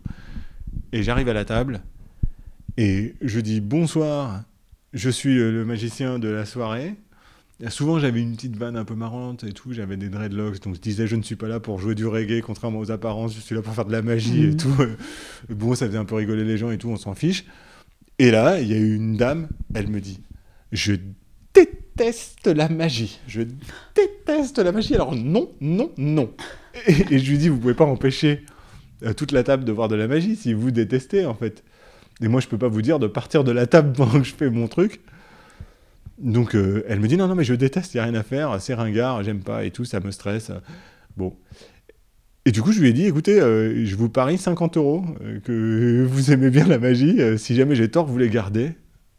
Si jamais vous me demandez un autre tour quand j'ai fini, c'est moi qui les garde. Je vous demande même pas de me donner 50 euros. C'est pas on parie, c'est je les mets en jeu. Si vous continuez à détester, vous pouvez même être malhonnête. Vous pouvez me dire non à la fin du, du truc et prendre 50 balles. Et en fait, en, en mettant cette fille au défi devant tout le monde, elle peut pas se décomposer. Elle peut pas dire ah non mais j'en ai rien à foutre. Elle est obligée de se dire attends c'est 50 euros gratuit. Et, et tout le monde se dit oh j'aimerais bien voir ça. Et elle veut pas. Et en fait c'est plus moi qu'elle veut pas décevoir, c'est ses amis qui sont à table. Hmm. Et donc, du coup, elle a maté le set. Et elle a aimé la magie. J'ai repris mon argent et tout. donc, évidemment que je l'ai eu. J'ai envoyé tout ce que j'avais de plus lourd pour qu'elle soit obligée de se rendre les mains en l'air. voilà, bon. J'ai envoyé vraiment ce que j'ai pu pour lui casser la figure. Mais ça a marché. Mais quelqu'un qui dit je déteste, il est impliqué. On veut conserver l'implication jusqu'à la fin du Mm. set.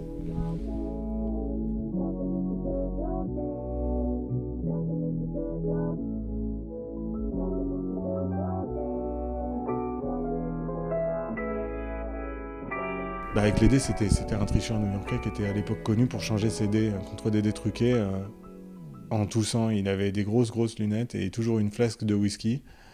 Et on supposait qu'il fumait trop. Enfin, le mec, son personnage, c'était ça. C'était le, le vieil alcoolique en mauvaise santé, etc. Il passait sa vie à tousser beaucoup trop fort avec la main devant sa bouche en jouant au craps. Et donc, il avait ses dés truqués dans la bouche. Et il avalait les deux dés du moment en toussant et en crachant ses dés truqués et en les jetant. Et il a gagné son argent pendant quelques dizaines d'années comme ça, absolument impeccable. Avant le Covid. Ouais, avant le Covid, en, en- en crachant tous ces miasmes euh, sur les dés de la table avec des gens qui s'en foutent. Mais euh, je pense qu'il jouait que dans des tripots euh, pas possibles. Et, euh, et ce qui est marrant dans cette histoire, c'est pas, pas, pas l'histoire en soi, c'est, la réaction finale de ce type qui, un jour, a craché par erreur un des dés normaux avec ses deux dés truqués. Au craps, on jouait à 2 dés. Donc le gars, normalement, il prend 2 dés dans sa main, il tousse, il lance 2 dés. Et là, il prend ses 2 dés dans sa main, il tousse, il lance 3 dés. Et au lieu de se dire ah merde, j'ai lancé 3D, de rien dire ou de machin, le gars a instantanément compté les points, donc il a dit 16. Donc il a compté aussi vite que quand il compte 2D, sauf qu'il y en a 3. quoi. Et il a, il a dit 16, je gagne en levant sa main. Euh, il a dit c'est moi qui ai gagné en levant sa main droite en l'air et tout, genre c'est bon, c'est pour moi. Comme si, comme s'il n'y avait pas de problème, comme si euh, ouais, c'était normal, il y avait 3D et ça, ça gagne, quoi. Et on dit qu'il a levé sa main, au moment où il a dit 16, je gagne, et où il a levé sa main, on n'a rien entendu que le bruit de la menotte qui se, au- au- autour de son poignet euh, du mec de la sécu qui a compris, qui a vu, qui est venu et qui l'a menotté contre la table. Et donc, du coup, le gars a été arrêté. euh. Et euh, ouais, elle est jolie cette histoire. Je sais pas si elle est si vraie que ça, mais je crois que si. Enfin, si, j'ai bien compris, c'est pas. Enfin, le gars existe et c'est à peu près comme ça que c'est fini sa carrière. Et les histoires les plus, les plus, euh, moi, celles que je trouve le plus belles, c'est des histoires. euh, ça parlera pas forcément à des magiciens, ça parlera plutôt à des tricheurs. Mais celle-là est rigolote. C'est une, c'est une, c'est une arnaque. euh, mais elle est, elle est très très belle. Et euh, le, le- le tricheur qui faisait l'arnaque, en fait, apprenait aux gens. euh, c'est un truc de physique amusante que beaucoup de gens connaissent, qu'il y a dans les bouquins pour enfants et tout, où tu apprends à mettre plusieurs fils. Alors tu peux mettre plusieurs, ça marche mieux s'il y en a plusieurs, mais s'il n'y en a qu'un seul, c'est bon, dans le chat d'une aiguille. Et en fait, quand tu as une, une aiguille relativement correcte, avec du fil qui pend, genre sur 4 ou 5 cm, tu passes un fil, tu le mets en double, tu coupes 4 cm, donc ça fait, que, ça fait une aiguille avec une petite queue. Et en fait, ça, ça permet de lancer une aiguille comme une fléchette. Parce que le fil sert de guide à l'aiguille. Si tu lances une aiguille sans rien, c'est impossible de la plancher où Ouais. que ce soit. Si tu lui Mm. fais une petit, un petit panache de fil à coudre, elle se lance c'est comme- relativement comme, une droite. flèche, effectivement, une ça lui donne une fléchette. direction, enfin, ça lui donne une, une- une sorte d'aérodynamisme qui fait qu'elle garde sa, sa forme euh, Voilà. horizontale, quoi. Et donc du coup, euh, du coup, il y avait deux, y avait deux, euh, y avait deux. euh, soit tu, soit en mets plein. Il y a un truc en magie, une astuce en magie pour le tour. C'est euh, je prends du fil, je prends une aiguille, je mets derrière mon dos et 10 secondes après je ressors et j'ai passé 40 bouts de fil dans le chat de l'aiguille et tout. Donc quand on fait ça, c'est encore plus vif pour la fléchette. Mais bon, avec un seul, ça suffit. Et donc le gars, il, il- il amenait les gens à son pari en disant euh, Est-ce que tu sais euh, jeter une aiguille euh, contre le mur, elle se plante et tout euh, Et si tu sais pas, je peux te montrer, je m'en fous, c'est gratuit et tout. Donc il apprend aux gens à faire ça. Et donc tout le monde fait avec les fils et tout, machin. Puis il montre aux gens, on jette tous sur le mur, tout le monde jette sur le mur. Les gens sont très contents, disent Je vais montrer ça à mes enfants en rentrant, Mhm. je vais gagner des bières en le faisant et tout. Le gars laisse retomber. Et en fait, son problème, et c'était, ces deux méthodes, c'était ces deux méthodes euh, qui, qui étaient incroyables, c'est qu'une fois que les gens étaient fabriqués au truc, donc ils fréquentaient un peu l'endroit ou un peu plus tard dans la soirée, ils disaient, ils pariaient du coup 50 balles ou 100 balles, qu'il arrive à se faire une mouche, s'il y a une mouche. sur le mur ou sur la table ou quoi, et qu'il l'aura il avec est chaud, hein, l'aiguille il est chaud. Et qu'il l'aura avec l'aiguille et tout ça. Et donc les, les gens, évidemment, les gens mettent de la thune parce que on peut essayer. Puis alors, il les faisait essayer vite fait. Tu vois, il mettait un petit bout de papier collé contre le mur euh, visible, et puis on essayait d'avoir le bout de papier pour voir que c'était dur, etc. Et euh, une mouche, ça bouge, quoi. Et donc au bout d'un moment de la soirée, le gars disait Oh mon Dieu Et hop, il prenait son aiguille, il balançait, et il y avait une mouche euh, transpercée par l'aiguille et tout. C'est la même aiguille, il n'y a pas à discuter. Et donc il prenait ses 100 balles comme ça, et ça lui prenait qu'une soirée, qui remboursait essentiellement ce qu'il avait bu et qui lui faisait faire un bénéfice confortable. Et donc en fait, ces deux méthodes, elles étaient incroyables. Il avait une méthode, euh, il avait une méthode euh, pour tout endroit et une méthode de gros flemmard. Et la méthode de gros flemmard, c'était de tuer déjà une mouche sur l'aiguille. Et, euh, et en fait, un des moyens les plus cool de lancer l'aiguille, c'est de la tenir avec la pointe euh, vers le ciel, entre l'index et le majeur de la main droite. Donc euh, le, le sapin part sous la main, et l'aiguille, elle va vers le plafond. Et en fait, si tu jettes ça au plafond, ça se plante au plafond. Ou si tu jettes ça vers le mur, ça va vers le mur. Et donc le gars, en fait, piquait déjà une mouche sur l'épingle, Hmm. et mettez ça sous la table, piquez sous la table. Et donc en fait, les aiguilles avec lesquelles tout le monde joue sont sur la table et machin. De temps en temps, on en prend une, on la balance au mur. Et quand il veut, il attrape celle qui est sous la table. Donc on voit pas la mouche parce que le bout de l'épingle dépasse entre ses deux doigts. Ouais, c'est on- comme si tu mettais euh, la paume, enfin la, ouais, la paume vers le ciel, l'aiguille entre, euh, entre deux doigts. entre deux doigts et effectivement l'aiguille qui dépasse la main et euh, la, la mouche qui est comme dans une comme une brochette qui est cachée derrière derrière qui la est main. caché quoi. derrière la main et on voit par contre on voit les fils pendre Ouais, Donc on, on a vraiment pas on peut pas imaginer qu'il y a une mouche et du coup tu balances l'aiguille qui se plante n'importe où avec Mm. déjà la mouche Mm. dessus mais personne n'a jamais pensé à ça et quand ils voulaient pas faire ça quand, on, quand vraiment les conditions étaient laboratoires etc ils faisaient un truc encore pire c'est qu'ils payaient les gens du bar pour venir mettre une mouche cette fois écrasé beaucoup plus près de la pointe de l'aiguille. Donc en fait, il empalait une mouche au plafond, Mhm. avec une, hyper proprement, avec une échelle et tout machin. Il payait le gars du bar pour fermer sa gueule et pour le laisser faire. Et en fait, au moment, en fait, à aucun moment de la soirée, quiconque n'ira regarder s'il n'y a pas par Bien hasard sûr, une aiguille avec une mouche ouais. au plafond. Mhm. Et au moment en question, en fait, il fait complètement semblant. Donc ça, c'est au culot de dingue. Donc il attrape sur la table rien. Il fait oh là là. Il lance. Il fait je l'ai eu. Ah, je crois que je l'ai eu. Attends, je vois rien. Et c'est donc là que tout s'organise et qu'il demande l'échelle, que les gens se mettent en rond, que quelqu'un monte, cherche, ah putain, là oui, trouve, vérifie, décroche le truc, montre à tout le monde. Et lui, il a les mains vides. Il avait les mains vides avant, il a les mains vides après. Il n'y a pas de. Mais ça, c'est super cool. L'arnaque de la mouche et de l'aiguille. euh. Euh, ça me fait penser à, celle de Copperfield avec la personne qui va pisser là. C'est incroyable, il a, a une mise. Un seul, le seul endroit où dans sa scène entourée à 360, il faut pas qu'on regarde, il y a un, change utile à un moment, mais il y a du monde de tous les côtés. Et ben un type va pisser. Un type dans le public va pisser. Il s'arrête au milieu d'une phrase. C'est le moment important du tour en fait. C'est Mona Lisa là, c'est le puzzle. Et il est en plein milieu du spectacle et tout. C'est le moment où il, où il faut changer, où tout le monde regarde, où tout le monde attend. Un type se lève, il s'arrête au milieu de la phrase qu'il dit et dit Et donc, la dernière pièce, que ça va tranquille, je te dérange pas, tu vas pisser pendant le tour le plus important du spectacle. Il s'arrête au milieu d'une phrase pour dire ça en tutoyant le gars. Mais tout le monde regarde. Je l'ai vu plusieurs fois, j'ai regardé plusieurs fois. On le sait que c'est maintenant, pendant ce tour, le type il va pisser à chaque fois qu'il va pisser et qu'au milieu de sa phrase, il dit tranquille, c'est bon, tu t'en fous complètement de mon spectacle. T'es obligé de te dire qui ça s'en fout et tout, tout le monde regarde parce que c'est un truc qui est commun à tout le monde de se dire c'est abusé d'aller pisser pendant un moment Ouais. important et c'est un truc qui est commun à tout le monde d'aller pisser. Ah, Tu vois, je m'en souvenais même plus. ouais. C'est horrible, c'est horrible. Ce truc est horrible. Et c'est une des mystiques les plus costauds que j'ai vu de ma vie, en fait. Je ne peux pas résister à ce truc. Personne ne peut résister à ce truc. T'as beau le savoir, on a beau te prévenir. Comme le transfert de masse de f- même quand on le fait, on le prend dans le nez. Donc euh, bon, c'est un, peu, un peu la même chose. Et la, la- la triche, c'est, plutôt ça. C'est-à-dire que les, les misdirections sont des misdirections de guerre, en fait. Là où nous, on fait des, misdi- des misdirections de cours, de, de- d'agrément. On fait des misdirections d'aristocrates. Là, tous les coups sont permis, en fait. hein. Ah, là, tous les coups sont permis. En vrai, il faudrait faire ça. Le, le- le- David Berglas, quand il a fait disparaître son piano à queue euh, pour une commande, il a, mis longtemps à, trouver comment on faisait. Je ne raconte pas la totalité de la méthode, mais il avait besoin de une seconde où on dégage le piano à queue de la pièce, qui est une salle de cocktail d'ambassade avec 14 tables en rond, le piano à queue euh, contre une cloison et tout. Tout le monde regarde. Le type qui joue du piano est en train de jouer du piano. Donc l'entièreté de la salle regarde le type jouer du piano. Et là, il faut que des gens viennent le prendre avec leurs mains et le dégagent de là sans que personne n'ait vu. Donc il faut qu'il fasse regarder tout le monde ailleurs. Trois secondes. Franchement, trois secondes. Et en fait, il a payé un type qui a tenu les, les câbles de descente des énormes lustres de l'ambassade à, pendant, à en cristal. Là.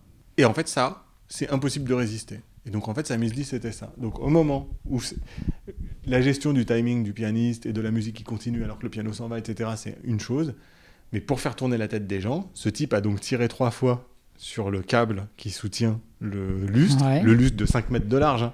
Donc, ça fait Juste, cling, il a cling, rien, hein. ça a fait gling, gling, gling. Tout le monde a eu peur. T'es obligé de regarder le lustre et de te pousser, d'avoir peur qu'il tombe sur la table. Toute la salle s'est dit Oh, comment ça cling, cling? En Et parce que, évidemment, que c'est un des trucs qu'on voit le plus dans cette salle, c'est ces énormes lustres. Donc, Ouais. ils l'ont forcément vu en rentrant. Il y a forcément des moments où ils se sont dit comment ils ont fait pour monter ça là-haut? Et quand ça fait du bruit.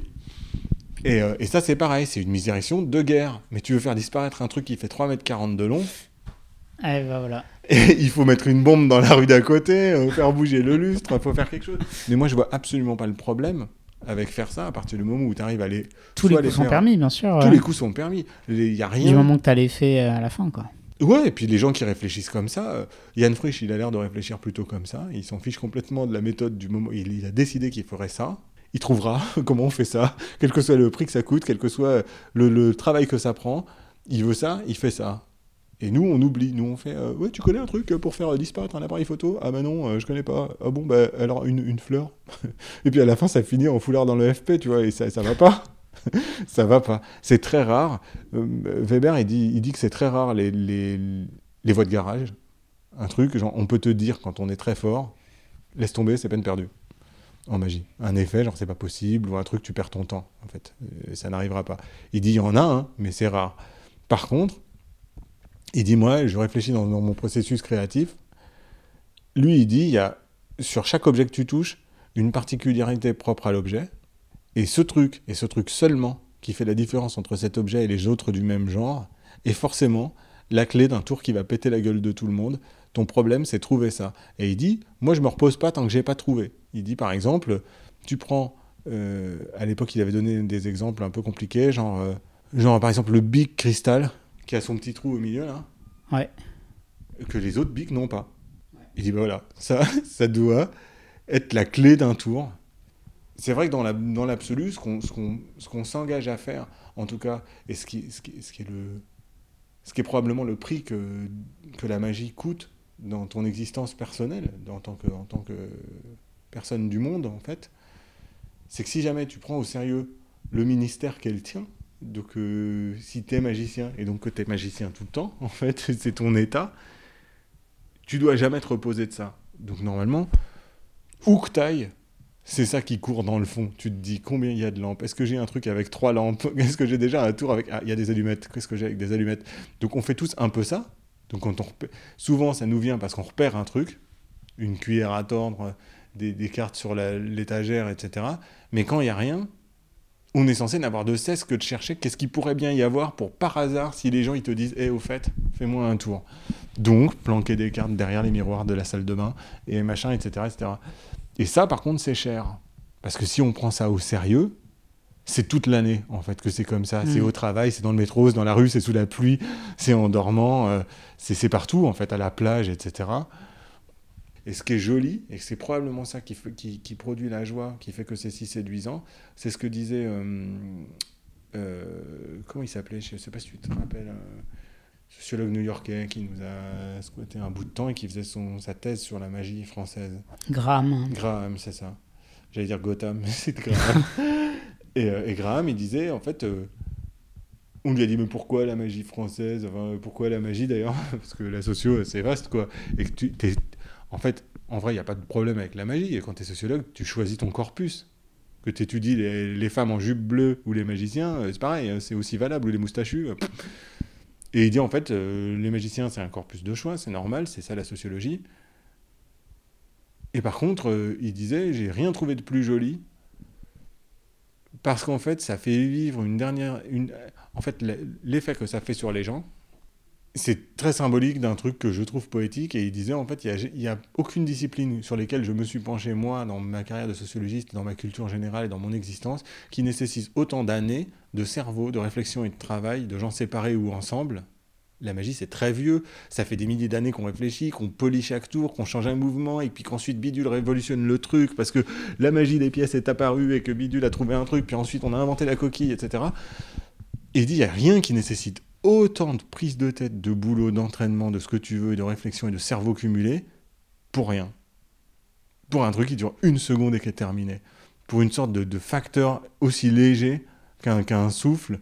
Tout peut rester. Tu travailles de la musique, ça reste, on l'écrit, on l'enregistre, on la filme, etc. La magie, l'effet que ça te fait sur ce moment-là quand tu regardes, en fait, tu vis avec une sorte de souvenir d'éternité, de, de trucs peut-être d'enfance un petit peu que ça rappelle, mais qui peut rester qu'un souvenir. Mais parce que euh, la magie a, a cette particularité-là par rapport à tous les autres arts, de cultiver ce moment unique. Parce qu'en en fait, tu as beaucoup de, moments uniques aussi. Un théâtre, tu peux considérer que c'est un moment unique. Une performance, euh, n'importe quelle danse ou je sais pas quoi, c'est unique. Mais la magie, en fait, par essence, n'est faite que pour être générée une seule fois. Et c'est vrai que je connais pas d'autres euh, d'autres choses qui est, qui est conçu pour du one shot et perd de sa saveur si c'est plus du one shot. Quand même un bon plat, enfin tu vois, tu vas dans un 3 étoiles, tu peux y retourner le lendemain. euh, tu- Bah après, il faut, Parce il que travailler toi-même pour fait. essayer de trouver des différences, etc. Maintenant, dans les autres choses, dans la danse et tout machin, ça fait ressentir des émotions, mais les émotions, elles proviennent du constat. Les gens, ils constatent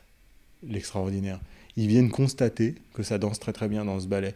Ils viennent constater la, la direction de ce chef d'orchestre. Ils constatent, ils fabriquent l'émotion et l'instant. En fait, il témoigne. L'ensemble du public est Mm. réuni comme un témoin de ce truc qui ne s'est passé que Mm. là, à ce moment-là. Alors que la magie, ça le fait sur eux. En fait, c'est eux euh, le moment. Ils, sont, ils, ils constatent dans leur, euh, dans leur intérieur, ils constatent dans leur trip, au lieu de constater. Alors ça arrive qu'ils constatent dans leur trip, à l'opéra, euh, dans un ballet, parce que ça les émeut eux Mhm. particulièrement, parce qu'ils adorent ce truc, ou parce que l'écriture de Brahms leur parle tellement, etc. Mais c'est beaucoup plus rare, c'est pas souvent sur toute la salle. La magie, c'est le- c'est la base. Si tu le fais pas, c'est que c'est raté, en fait. Si ça le fait pas à tout le monde, Mhm. c'est que c'est pas... Maintenant, ce niveau d'exigence-là, nous, c'est, c'est, enfin, je sais pas si c'est pareil pour toi, mais c'est pareil pour beaucoup de à qui j'ai, à qui on en parle. C'est que un de nos secrets les plus précieux, de, de, de, de pour- c'est de ne surtout pas oublier l'effet que nous ça nous faisait quand on n'était pas magicien, pour pas oublier les claques qu'on met aux gens, qu'on a tendance à, mino- à minorer avec le temps en fait. Bien on se rend plus compte, nous, on fait nos trucs. C'est dur hein, de se projeter ça. Moi, je me rappelle de ce premier foulard qui a disparu, de comment ça m'a mis en ruine, quoi. Je me souviens très bien de, de sorte d'essoufflement, de, de, de- on se dit, mais qu'est- qu'est-ce qui m'arrive? Je me souviens de trucs avec Sébastien Clerc, justement, où j'ai vraiment eu l'impression de me retrouver sur Mars, alors qu'il y a deux secondes, j'étais là, et ça allait, tu vois. Et là, tu te dis, non mais attends, sur quelle planète il m'a envoyé le, ga- le garçon, quoi? Et après, tu y penses, et après, ça te suit et tout. Je ne, je ne connais pas d'autres trucs qui font ça. Par contre, les autres trucs peuvent alimenter de manière relativement efficace ça. Moi, j'aime Mozart, euh, j'aime euh, Rousseau euh, pour la proximité qu'il a des centaines d'années avant nous avec maintenant et avec nos cœurs contemporains. Maintenant, je- si ça va pas, je n'ai pas de meilleur secours que Mozart et Rousseau, ou que Mozart tout court, ou que Rousseau tout court, ou que les deux à la fois, et tout, et ça me plonge, ça me console comme, comme une vraie personne, quoi. Si, si ça va pas, et si ça va bien, ça me rend encore plus joyeux, et, euh, et ça peut servir, du coup, le reste. T'as pas envie de bosser parce que ton close-up t'emmerde, parce que c'est loin, qu'ils sont mal payés, qu'ils sont désagréables, Mozart, hop, on arrive au close-up de bonne humeur. Et, euh, et les autres alimentent ce truc-là. Par contre, l'autre sens n'est pas vrai. C'est-à-dire que j'ai- jamais pensé à un tour pour jouer correctement Mozart euh, au Mm. piano. Euh, Mm. Si on n'est pas capable de rassembler tout ce qui fait qui on est et qui sont les gens, et c'est d'ailleurs, je pense, le, le centre de pourquoi le spectacle de Derek, Del, de Derek Delgodio est devenu euh, d'avis quasi unanime le, le meilleur spectacle de magie de tous les temps euh, pour on en tout a le beaucoup monde. parlé sur ce podcast, effectivement, ça fait toujours Bon, bah, beaucoup réagir. ouais. ça vient avec tout le monde, mais je pense que c'est la première fois que le type transforme par les actes. Alors, Darren Brown était quand même beaucoup là-dessus, mine de Mm. rien, mais le spectacle de, Darren- de, de Derek Delgodio, c'est à propos des gens et de qui ils sont, et de ce Mm. qu'ils ont dans les tripes, et de, ce qui, de, de quel bois ils sont fichus. Ça intéresse Derek Delgodio qui sait se rendre transparent, qui sont les gens au fond. Et qu'est-ce qu'on peut faire quand on est tous ensemble et qu'on est si pas pareil Et d'ailleurs, il faut commencer par constater la différence de l'autre et l'accepter correctement. Son spectacle, il est extrêmement militant avec sa mère euh, Bien lesbienne, sûr, enfin, etc. il parle de ça d'ailleurs. Enfin, c'est vraiment le, C'est le thème du truc. le thème. ouais. Le, le- le spectacle, l'astonishment, en vrai, c'est vous, en fait. Pour nous, les magiciens, l'astonishment, c'est vous, c'est les gens qui ne sont pas magiciens.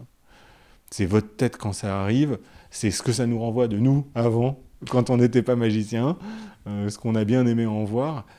Mais sans les, sans les gens, il n'y a rien du tout. quoi. Ta dernière claque en magie, c'est quoi? C'est euh, Any Card at Any Number euh, de Danny Ortiz, fait par Yann Frisch euh, il y a une quinzaine de jours, que je m'en suis pas vraiment remis. J'aime pas du tout cet effet, et là je l'ai pris euh, très très cher euh, dans le nez.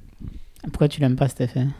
Je trouve que ça n'a rien de magique, ça n'a rien d'intéressant, c'est super téléphoné. euh, c'est... Je pense que c'est téléphoné pareil que dans un spectacle de mentalisme, la deuxième fois que le mentaliste dit J'ai ici un petit papier. Choisissez donc, je sais pas quoi, c'est, grillé. Et dites-moi une carte, Hum, hum. n'importe laquelle, dites-moi un nombre, n'importe laquelle. J'ai un jeu, que pourrait-on donc faire avec ce jeu à part compter jusqu'au nombre? Ouais, c'est, en fait, Any Card at Any Number, il faut qu'on réfléchisse pour trouver pourquoi c'est dingue.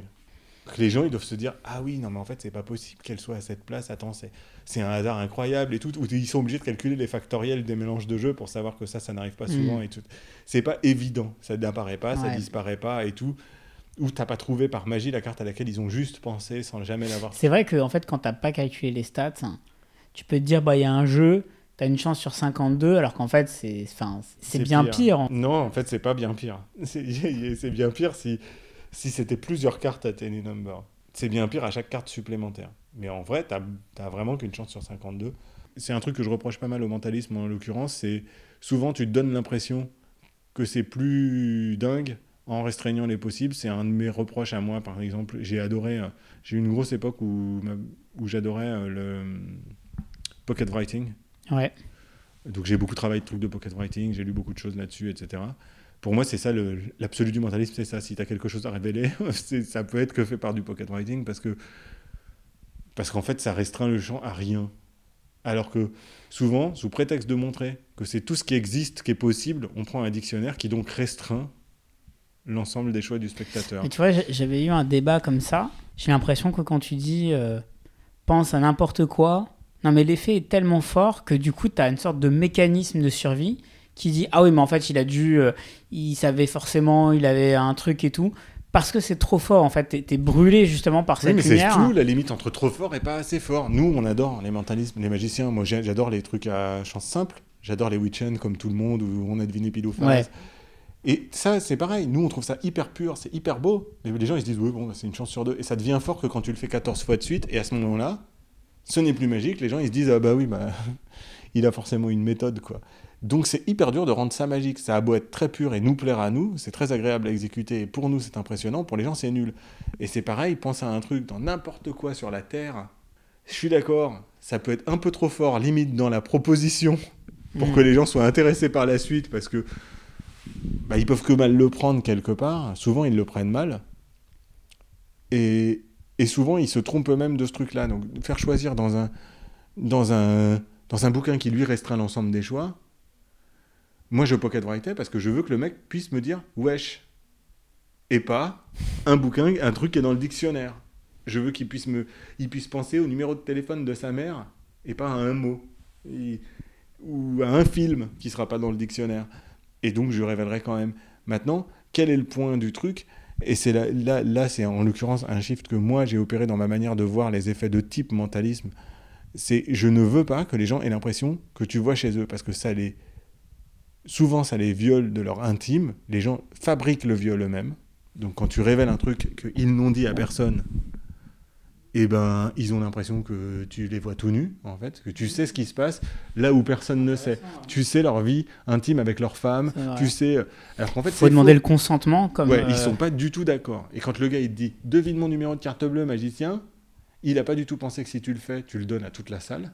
Donc quand tu le fais, après Mhm. il est pas content le gars en plus parce qu'il n'a pas anticipé ça. Mais si jamais tu le fais avec pas son numéro de carte bleue, mais avec quelque chose que vraiment il a jamais dit à personne, les gens paniquent. En fait, je fais plus mes effets de mentalisme en révélation du mentalisme vers le spectateur.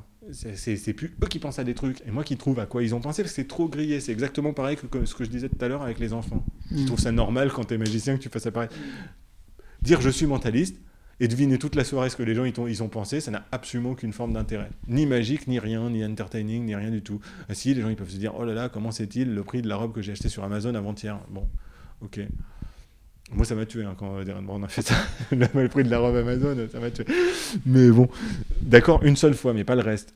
Moi j'aime bien le, présenter à l'envers si je peux, et j'essaye de faire ça un maximum. Je fais ça avec Colossal Killer, je fais ça avec. euh, en général avec alors pas les cartes pensées en particulier mais euh, et sur le pocket writing je présente à l'envers. Au lieu de dire pense à n'importe quoi. Ah ben ça tombe bien parce que justement dans ma poche je dis avant de venir ce matin j'ai eu une sorte d'intuition de ce soir. Je me suis dit un mot et que tu sais quand, quand tu dors et que tu te lèves pour noter une idée et le lendemain tu la lis tu te dis ouais qu'est-ce que c'est que cette idée de merde?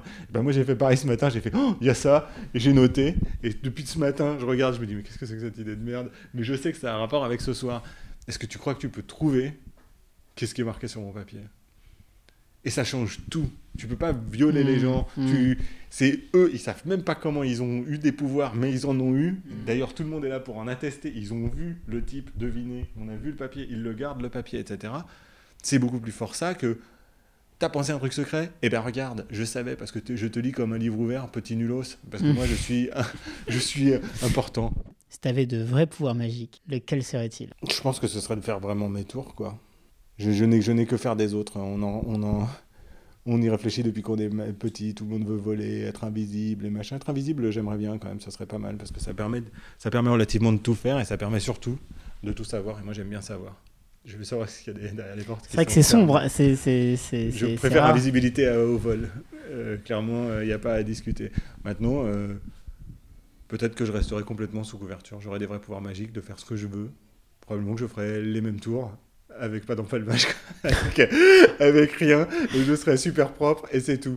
Et je pourrais faire des effets qui vont bien et que j'aurais bien du mal à maquiller, mais que je trouverais que le, le- le travail est intéressant. Je crois que c'était euh, Yannick à l'époque de Mayette, quand il était encore chez Mayette, qui me disait euh, pareil, si j'avais des vrais pouvoirs magiques, je ferais exactement les routines que je faisais, mais à un moment, je ferais un truc Ouais, ouais. vraiment impossible, mais juste à ce moment-là. Et, Ou et pour le Fism Kicker. quoi, Voilà, c'est ça, FISM, exactement. pour le magicien qui est là, j'en ai fait oh, putain, comment, qu'est-ce qu'il a fait quoi. Ouais. Et j'avoue, je pense que je pense que je ferais pareil. Si t'étais à la table d'un grand magicien, mort ou vivant, Euh, Vernon. qu'est-ce que tu lui dirais? Je lui demanderais de me faire loin des yeux, loin du cœur. euh, Professeur. C'était c'était ta plus belle, ta routine préférée? Ah ouais, ouais. Il n'y a Mm. pas à discuter. Le principe, le tour et tout, c'est incroyable. C'est un des plus beaux trucs de l'histoire de la magie, je crois. Je pense qu'on n'a pas fini cœur. avec ça. Mm. Et je pense que c'est.